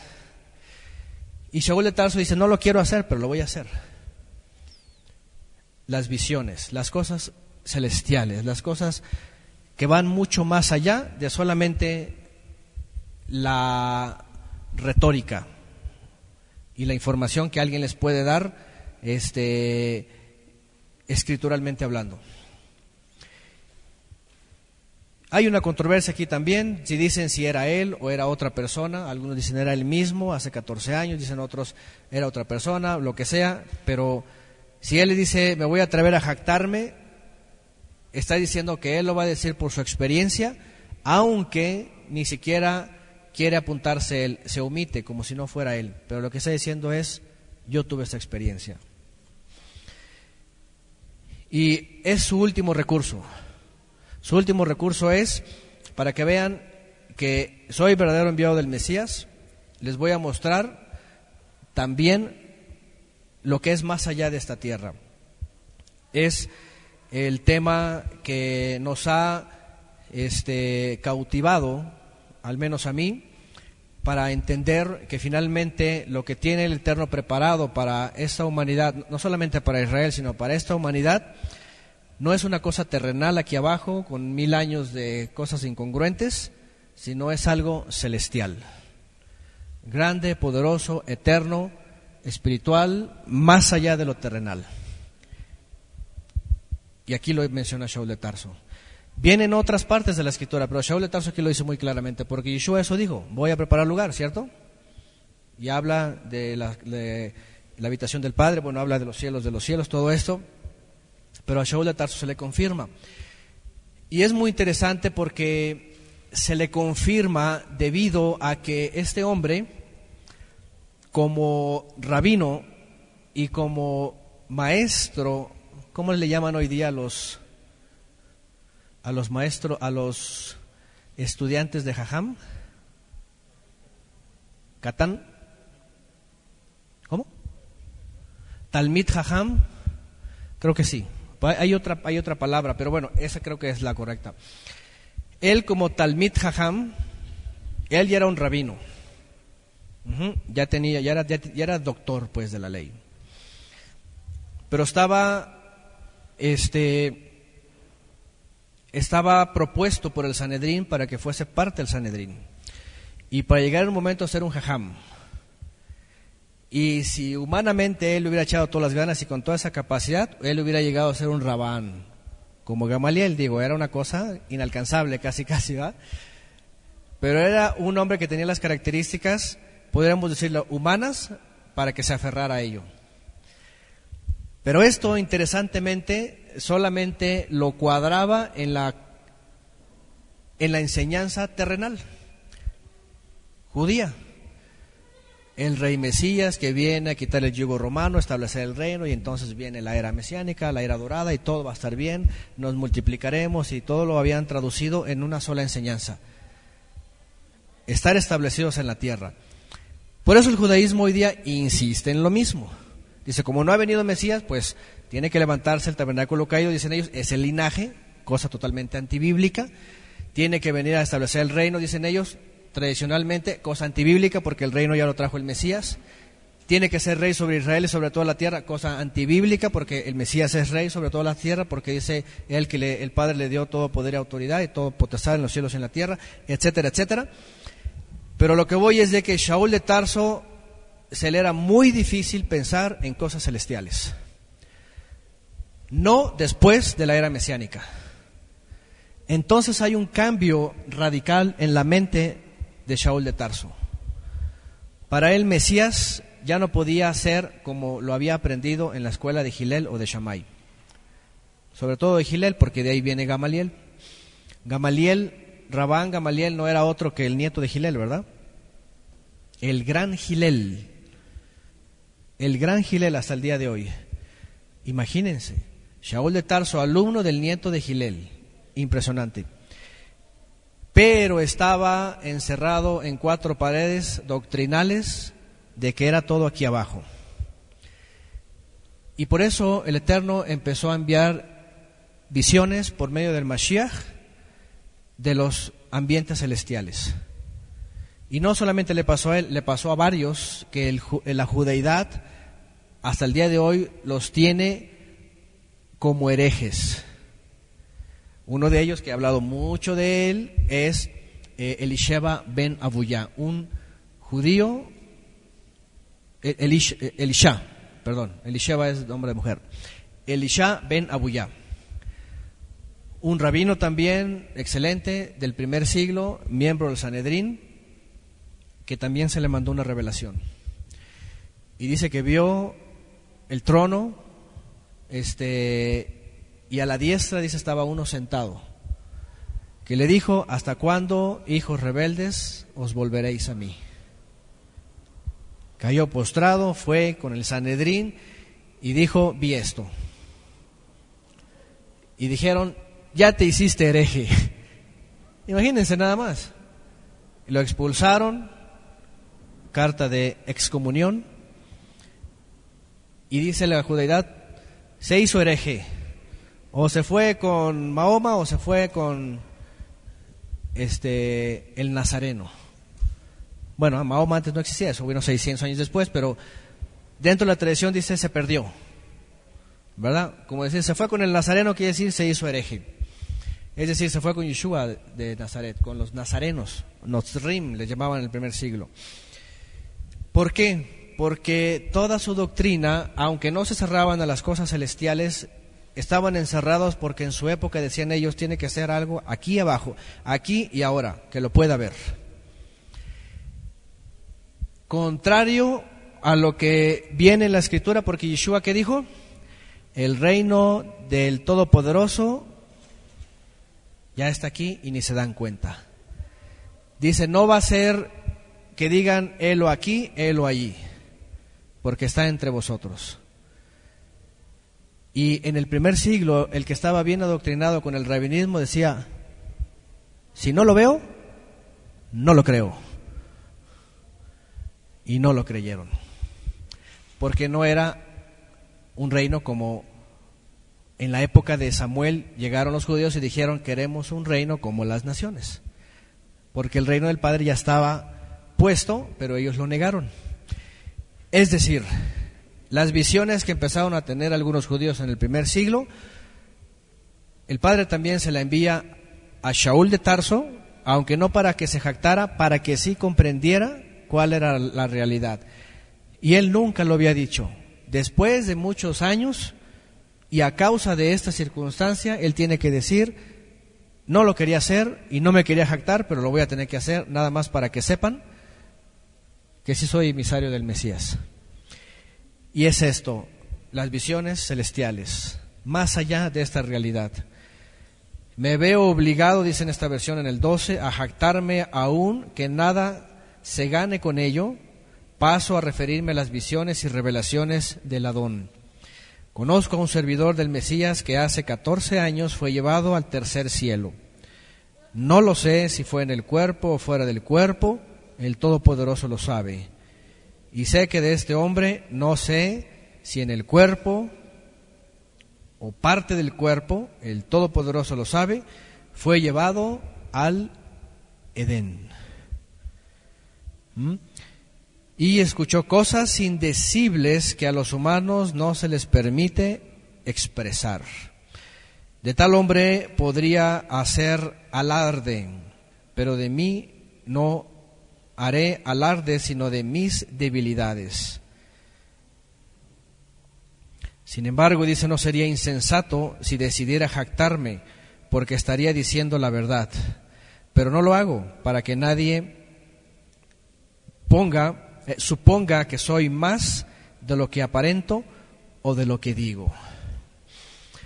Parece que él quiere decir que aún con atreverse a jactarse, él dice que no es él. Es él, pero no es él. Es decir, no quiero tomar demasiada ventaja, ni que me vean que soy más que los demás. Esto, por supuesto, eran experiencias que tenían ellos en el primer siglo como judíos, como israelitas, que estaban bien aferrados, pero que el Padre los estaba llamando y solamente un flashazo de arriba los podía despertar. El primero que tiene esta visión de el trono cerca de la Kabot Elohim, que por cierto la doctrina de Elisha Ben Abuyá se desarrolla en lo que se conoce como Metatrón, porque eso significa en griego cerca del trono, o el que está a un lado del trono, que ya después se distorsiona y se hace una cosa extraña en la Kabbalah, estaba relacionado a eso, que a un lado de la Kabot Elohim, de del resplandor del Todopoderoso, de su majestad en los cielos, a un lado había un trono a donde él había sentado a alguien y le había dado toda autoridad. Cosa que, por supuesto, los judíos tradicionales, sean de linaje o no, hasta el día de hoy no admiten. Al menos no con Yeshua, porque sí admiten que hay alguien, pero dicen, no es ese nazareno. Ese es el gran problema. Pero en el primer siglo, poder entender Shaul de Tarso que eso era una realidad, lo despedazó. Por eso podemos entender cuando él dice, he tirado a la basura toda la enseñanza que aprendí en muchos años para llegar a ser rabino. Porque lo único que hace en mi vida, básicamente, eso yo lo agrego, lo único que haría en su vida es que negar al Mesías negar su majestad, negar su preexistencia, negar su reino actual, negar su poder, negar su obra, negar la resurrección, negar absolutamente todo. Es lo que hace la tradición. Por eso les digo que obreros fraudulentos, obreros falsos mesías, falsos enviados, falsos apóstoles, predicadores, lo que sea, hasta el día de hoy existen que siempre tienen esas características, de una u otra forma. A veces no todas, a veces una sola, pero siempre hay algo ahí. Shaul de Tarso nos muestra, y no solamente nos muestra, porque esta no es la base de la esperanza celestial. La base está en, la enseñanza de Yeshua y en la enseñanza de la Torá. Ayer leímos en Deuteronomio 10, ¿se acuerdan? Donde dice, porque del Eterno es lo sublime de lo más sublime. Arriba de lo que alcanzamos a ver, que es para nosotros sublime, incluso hoy día con tecnología, estrellas y todo lo que se pueda ver, lejano, dice, del Eterno es eso y más allá de lo que alcanzamos a ver nosotros como algo sublime, Shamaim. Quiere decir que entonces Él tiene algo más allá de lo que solamente podemos ver. En efecto, porque Él es poderoso y porque Él está en las alturas. Y no solamente eso, sino que lo ha preparado especialmente para todo aquel que le busca y que viene por medio del camino verdad y vida, que es Yeshua, para que pueda tener esa recompensa en el día final. A Shaul de Tarso se le revela esto. Y él aunque aquí tiene que usarlo para darle una lección a los corintios, seguramente él estaba bien afirmado en esa esperanza. Porque solamente se le confirma, Yeshua ya lo había enseñado, en la Torah ya venía. Es más, en la Torah se habla incluso anticipadamente que arriba de lo que nosotros podemos ver, y no estoy hablando necesariamente de la distancia de este espacio-tiempo, sino más allá en lo espiritual, hay un santuario celestial. Porque así se le, se, le mostró a Moisés, ¿se acuerdan? Una especie de holograma así, multidimensional, y que vio Moisés y que dijo, le dijo el Padre, así como lo viste, así hazlo aquí abajo. La carta a los hebreos también nos dice todo esto, así como hay un santuario terrenal, un ministro terrenal, todo así, un paraíso terrenal, también hay uno celestial. Y eso finalmente es lo que admitió Shaul de Tarso y por eso dijo, tiro a, tiro a la basura toda mi universidad rabínica, mi doctorado, todo. ¿Por qué? Porque dice eso lo he dejado por causa del Mesías y por esta gran revelación. Ahora, dichoso estos judíos, israelitas o hebreos, que escucharon, que atendieron y que comprendieron y que aceptaron, porque lamentablemente otros no lo quisieron hacer. Solamente por el que dirán, por no ser expulsados de la sinagoga, por no ser por no ser excluidos del club de los rabinos o del Sanedrín o por muchos intereses, que pasa hoy día también en muchos lugares. Pero bueno, Shaul de Tarso entonces dice eh, que fue llevado al paraíso, hay cosas que él no entiende, hay cosas que él no sabe, este, primero, ni decirles porque dice son cosas indecibles. Nosotros estamos acostumbrados a lo nuestro, ¿verdad? Pueden ustedes usar cualquier cantidad de conocimiento terrenal, pero hay cosas que definitivamente nunca vamos a encontrar aquí en la tierra que son de los cielos. Colores que nuestros ojos jamás han visto, por ejemplo. Nosotros creemos que conocemos la gama de 256 millones de colores, en el, en el rango del RGB o del CMYK. Pero para las cuestiones celestiales son poquitos. 256 millones de colores, de tonos en los colores básicos. Pero en los cielos hay cosas que... ¿Y este color qué es? ¿Qué nombre le pongo? Esta forma. Olor no sabemos, sabor no sabemos. Imagínense. Dice Shaul de Tarso cosas indecibles. ¿Cómo te lo describo? Que aquí en la tierra no hay nada que se le parezca. ¿Cómo te lo describo? Porque aquí en la tierra no hay descripción.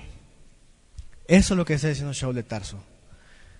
Pude saber presencialmente, dice, no sé si en el cuerpo, fuera del cuerpo, ni él sabía cómo era esto, pero conscientemente entendió que había algo arriba ya confirmado a él, el Mesías habiéndolo dicho antes, y finalmente fue como su último recurso, aunque después va a completar con el asunto de la debilidad, ¿verdad? Pero él dice, esto es lo más grande.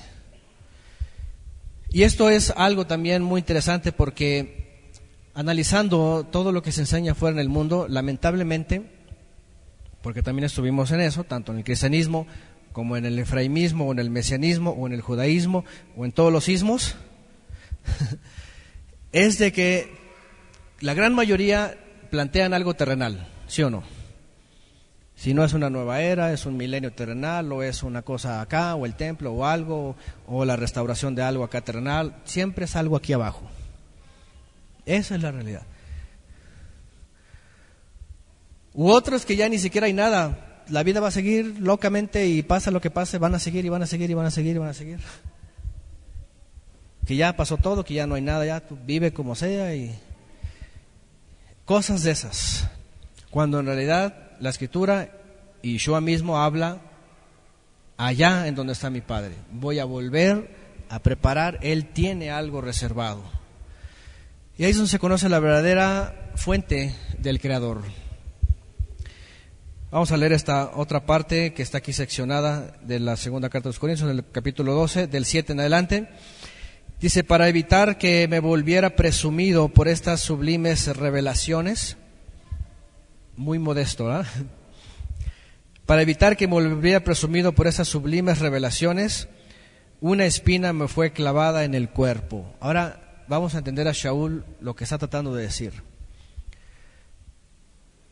Se dan cuenta que el Creador cuando quiere mostrar algo verdadero, no visiones locas, producidas por emociones o cosas extrañas, o producidas por un ambiente colectivo de gritos y de todas esas cosas, no, sino verdaderas visiones de los cielos, las limita en nuestra debilidad.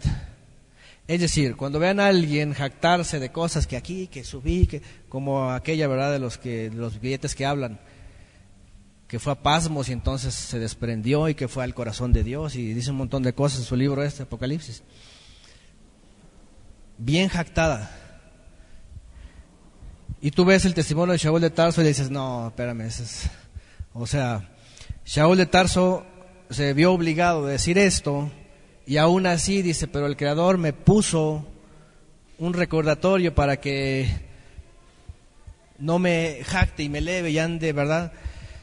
Porque esto pasa muchas veces en estos lugares, incluso la, la clase que estuvimos en la clase en la velada con Abraham, hablé de las visiones judías, por ejemplo, también. Judíos, cristianos, musulmanes, todos tienen visiones y los agarran, los ponen en, YouTube, en la televisión, y este fue aquí, fue allá, fue al infierno, fue al cielo, fue aquí, fue, fue a todos lados, vio al Mesías sentado y vio a Rabí quién sabe qué, y mucha jactancia y todo, y todo se convierte en un show. Lo que estamos viendo aquí de Shaul de Tarso es, no coincide con lo que el Creador eh, hace con alguien si le quiere mostrar algo espiritual. Porque lo espiritual que recibe alguien, como Shaul de Tarso lo dice, si alguien recibe eh, el regalo de las lenguas, dice, y no hay un intérprete que dice, pues es para ti, enciérrate en tu lugar y edifícate tú. Pero cuando ves a alguien que dice quién sabe qué cosas y no hay ningún intérprete ni nada, ¿qué, ¿qué es eso? Un montaje, un engaño, un show. Es decir, esas son las características. Y yo no estoy, como siempre lo he dicho, yo no niego el don de lenguas. Pero tiene su propósito y si es individual es entonces para su edificación. No es para que diga, ah, ya soy aquí, reconózcanme y ya tengo la unción.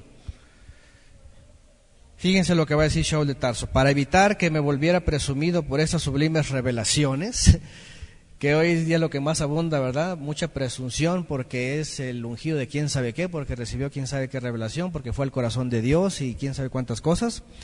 Entre los judíos también, sobre todo los místicos, que fue al tercer cielo y que vio a Rabí quién sabe qué, y estaba Rabí quién sabe qué acá, y Moisés y Elías y otros que vieron Elías también, aquel que estábamos hablando hace rato, en una de sus clases que vio a Elías, que el profeta Elías quién sabe qué le dijo, y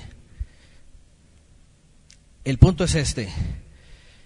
Dice, para evitar que me volviera presumido por estas sublimes revelaciones, una espina me fue clavada en el cuerpo, es decir, un mensajero de Satanás, para que me atormentara.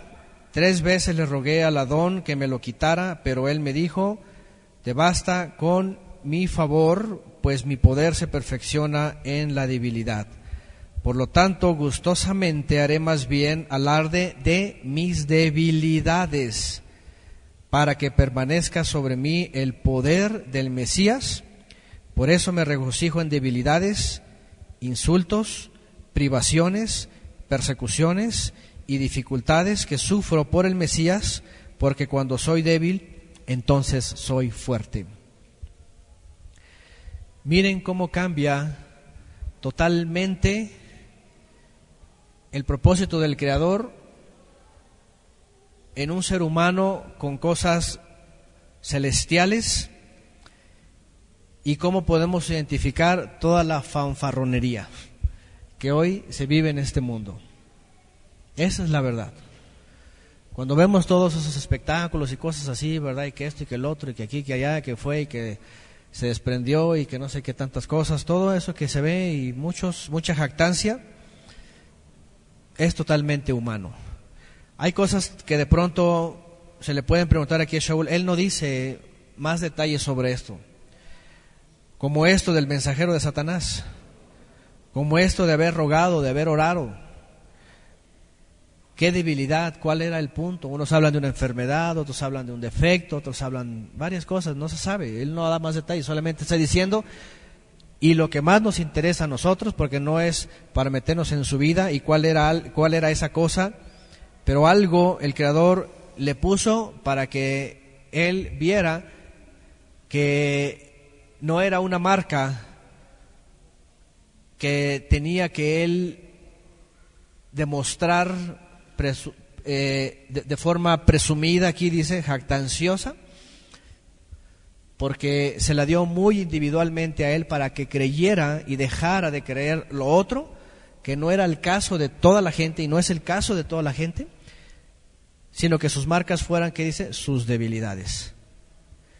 Y por eso él sí, ahí sí se la pasa mucho tiempo hablando, dice, fui perseguido, pasamos esto, naufragamos, este, Salí huyendo colgado, me apedrearon por allá, me sacaron arrastrando, recibí 40 menos uno de aquí y de allá, encarcelado, abofeteado, etcétera, etcétera. Ahí sí. Pero lo otro dice, mejor me voy a reservar. Mejor me reservo. Yo creo que si alguien ha tenido esto, es muy reservado. A veces me llegan a preguntar, hermano, que, que si usted no ha tenido esto, lo otro, y ¿Para qué vamos a decir cosas que no son para ellos? ¿Ah? Si quieren experimentar, que esperen su momento. Pero primero hay que empezar con la palabra. Primero hay que empezar con la escritura. Y Shaul de siempre decía eso. Pero en el caso de los corintios, lo que quería dar evidencia es esto. Mira, estas son las señales de ser verdaderos emisarios del Mesías. Padecer, sobre todo por los de mi misma nación, padecer todo esto pero también tener una confirmación de la esperanza celestial. Y de ahí en más, dice aquí, a ver, porque podemos completar esto, del capítulo 12 que está hablando de lo mismo. Vamos a leer la otra parte, vean lo que agrega. Me he portado como un insensato, pero ustedes me han obligado a ello. Ustedes debían haberme elogiado, pues de ningún modo soy inferior, y otra vez vuelve a decir, a los superapóstoles, aunque yo no soy nada. Las marcas distintivas de el emisario, tales como señales, prodigios y milagros, se dieron constantemente entre ustedes. ¿En qué fueron ustedes inferiores a las demás congregaciones? Pues solo en que yo mismo nunca les fui una carga, perdónenme si los ofendo. Y bueno, Shaul de Tarso pues ya en esta instancia ya, pues ahora sí que ya dijo lo que tenía que decir y dice pues un poquito más ya no es gravoso. Pero les vuelve a insistir, ¿verdad? Que hagan esa comparación entre esos superapóstoles, porque ya me imagino en aquella época, hoy día pues llegan así los grandes apóstoles ungidos. Allá era lo mismo, superapóstoles, los apostolobos. Y la cosa era hacer esta comparación. Vean las señales. Y entre ustedes prodigios y milagros. Por supuesto que para ellos en aquella época estaba muy marcado, especialmente por el tiempo profético y especialmente para Israel, las características del Ruach Kodesh en el primer siglo, la lluvia abundante. Y ciertamente eran señales asombrosas. Porque muchos hoy día se jactan de eso y empiezan a decir que las señales, que hablan esto, que el otro, que recibieron quién sabe cuántas cosas, pero no saben distinguir entre la lluvia de su época y lo que Yeshua dijo y los mismos apóstoles dijeron de esta época de las falsas señales. Y algunos han tomado las falsas señales como una supuesta lluvia tardía en esta generación. Otro tema que hemos hablado antes y que ahorita no va a haber tiempo de, profundizar, pero en el primer siglo Shaul de Tarso está añadiendo todas estas señales para que ellos mismos reaccionen y puedan entender. Y él dice al final, perdónenme si los ofendo. Porque básicamente lo que está diciendo, los, los, he tratado tan bien y he sido tan favorable que ahora tengo que ser atrevido y decirles todo esto. 14, verso 14. Miren que por tercera vez estoy listo para visitarlos y no les seré una carga, pues no me interesa lo que ustedes tienen, sino lo que ustedes son. Fíjense nada más, otra característica de un verdadero emisario. Y hoy día vamos a invitar al superapóstol, no lo que son, sino cuánto tienen, a ver, cuánto pueden juntar, pueden llenar el estadio. así son hoy día, ¿sí o no? Una cosa así de veras que no es nuevo. Dice, uh, Así que de buena gana dice, gastaré todo lo que tengo y hasta yo mismo me voy a desgastar del todo por ustedes. Si los amo hasta el extremo, ¿me amarán menos? En todo caso, no les he sido una carga. ¿Es que, como soy tan astuto, les tendí una trampa para estafarlos? ¿Acaso los exploté por medio de alguno de mis enviados? Le rogué a Tito que fuera a verlos y con él envié al hermano. ¿Acaso se aprovechó Tito de ustedes? ¿No procedimos los dos con el mismo ruaj, la misma intención, y seguimos el mismo camino? Todo este tiempo ha venido pensando, han venido pensando que nos estamos justificando ante ustedes. Más bien, hemos estado hablando delante del Todopoderoso en el Mesías, todo lo que hacemos, queridos hermanos, es para edificación. En realidad, me temo que cuando vaya a verlos no los encuentre como quisiera, ni ustedes me encuentren a mí como quisieran. Temo que haya peleas, celos, arrebatos de ira, rivalidades, calumnias, chismes, insultos y alborotos. Temo que al volver a visitarlos el Todopoderoso mío me humille delante de ustedes y que yo tenga que llorar por muchos que han pecado desde hace algún tiempo, pero no se han arrepentido, no han hecho teshuvah, de la impureza, de la inmoralidad sexual y de los vicios a que se han entregado.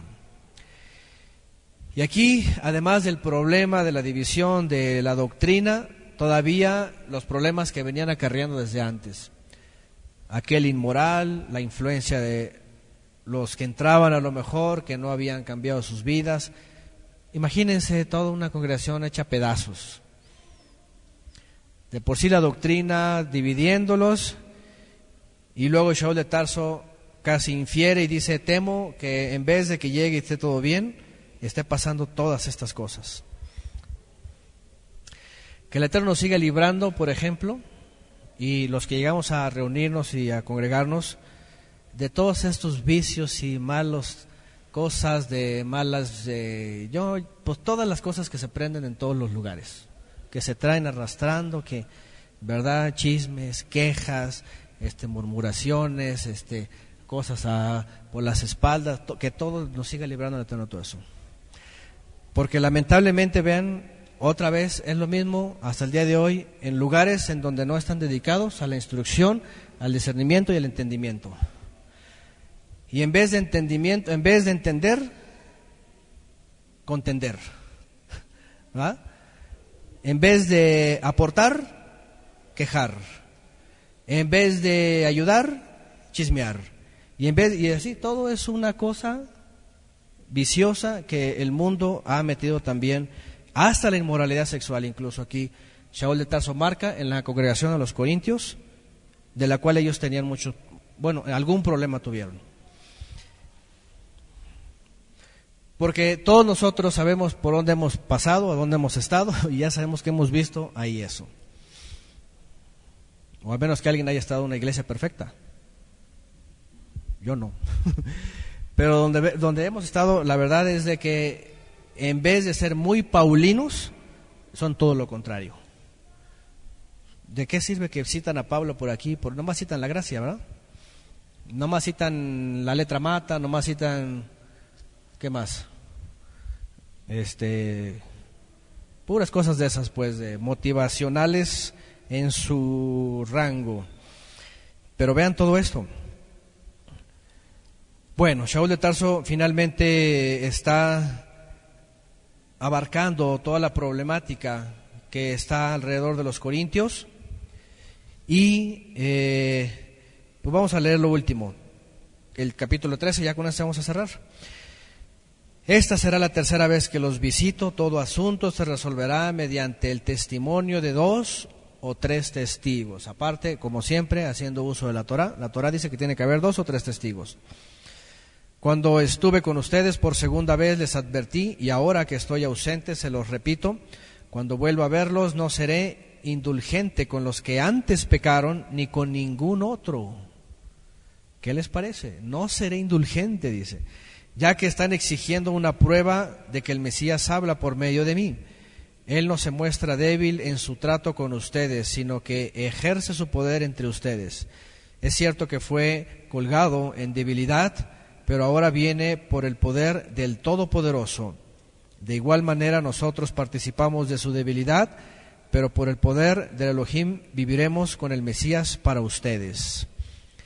Y aquí agrega otra cosa, que es importante para todos nosotros. El Mesías dice vino en debilidad, pero cuando regresa va a venir con poder. Cuando el creyente en el Mesías viene a él, la buena nueva viene así, con debilidad, con, su, con suavidad, ¿sí o no? Todo es favor, todo es, eh, ¿cómo se puede decir? Pues blandito. Pero la santificación es edificación, es crecimiento, es solidificación. Pero si no alguien no está consolidado, ¿qué pasa con la escritura? La escritura es fuerte para los que dicen que creen y no están viviendo como dicen que tienen que vivir. Lo que está diciendo Shaul de Tarso es, es eso. Al principio yo fui manso, fui a hablar de la buena nueva, los traté bien, fui misericordioso, pero ahora no, dice, ahora no seré indulgente. Ahora voy a llegar y con vara.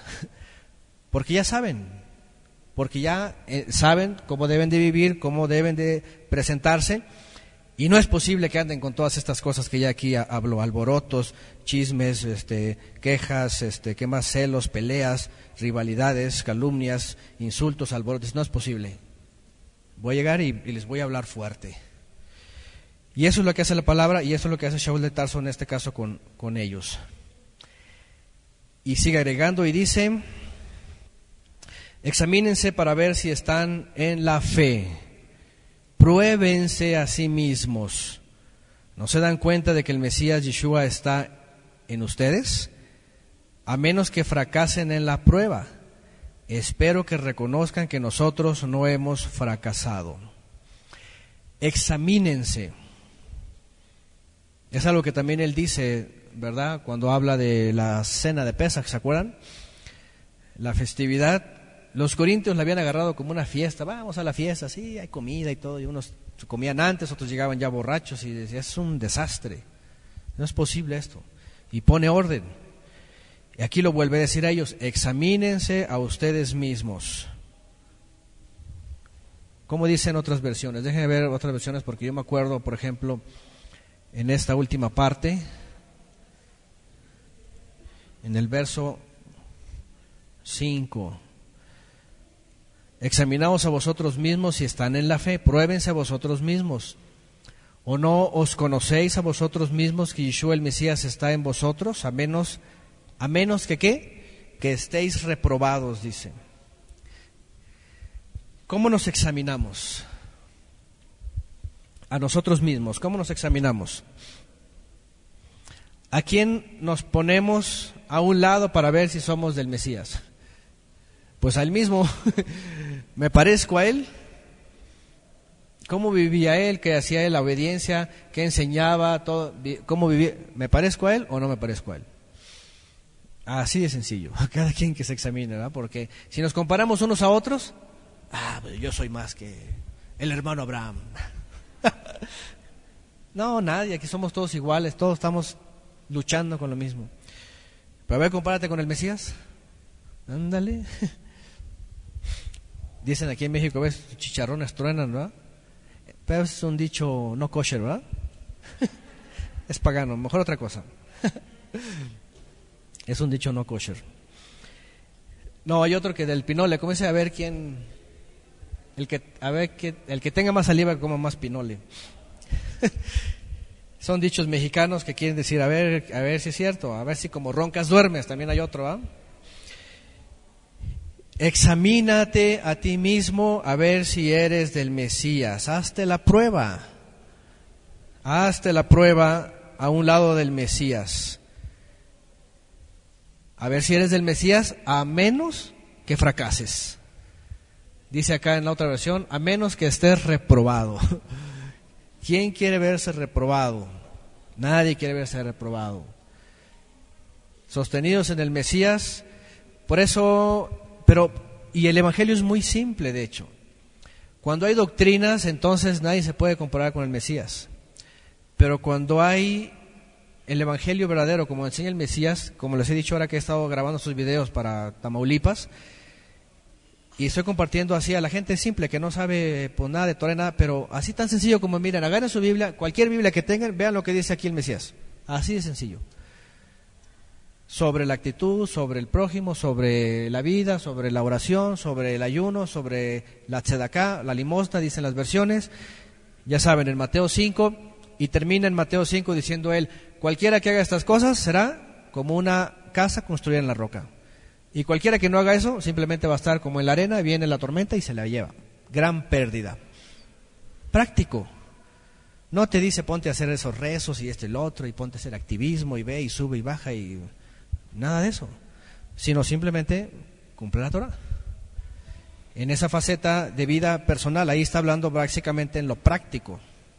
Porque otra cosa es, eh, podríamos decir, el servicio al Eterno. Una cosa es entre el prójimo, otra cosa es el servicio a Él, otra cosa son los misterios revelados, otra cosa son las sombras proféticas, pero el Mesías va de abajo para arriba, con la lechita, pues, como dice eh, también la carta a los hebreos, ¿verdad?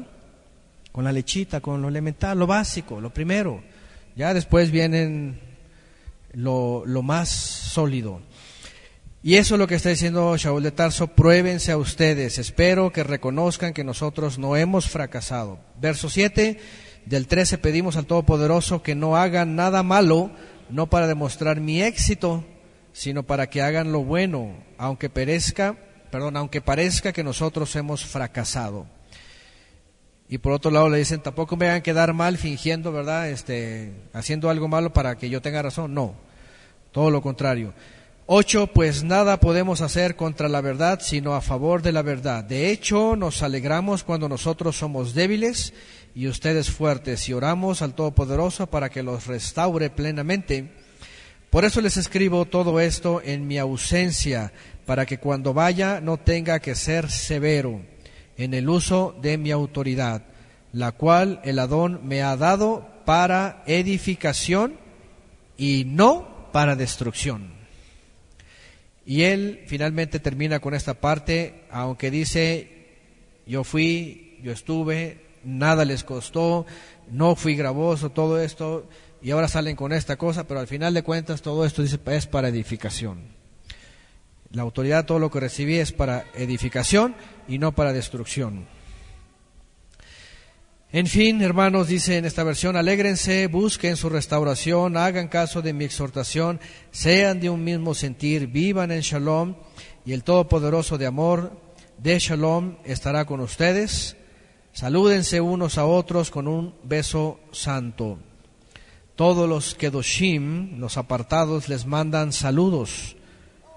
Que el favor de el Adón Yeshua, el Mesías, el amor del Todopoderoso, en la comunión de su Ruach, sea con todos ustedes. Aquí viene según la despedida de Shaul de Tarso, cerrando por supuesto todo en la obra del Creador a través del Mesías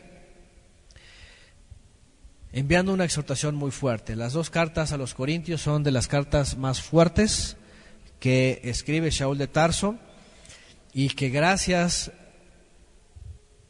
a que ha permanecido a nosotros, también pueden ser de mucha ayuda para nosotros. Es la verdad. Porque aunque está la Torah, por supuesto, y está todo ese conocimiento, este, de primera instancia a manera de ampliar no solamente la instrucción, sino las controversias y los falsos emisarios, podamos tener la claridad final, a final de cuentas de en dónde tenemos que estar parados, cuáles son los márgenes y cómo identificar a los servidores verdaderos. Y también tener las bases para poder denunciar a los falsos servidores, ¿verdad? Todo lo que ya sabemos y que, y que andando en la instrucción, por supuesto, y andando rectamente, también podamos tener autoridad para juzgar rectamente. Porque de nada serviría nada más juzgar y estamos nuestra vida también toda torcida. No tiene ningún sentido, sino hacerlo como el Mesías pues lo enseñó y como los apóstoles también lo enseñaron y lo vivieron. Amén.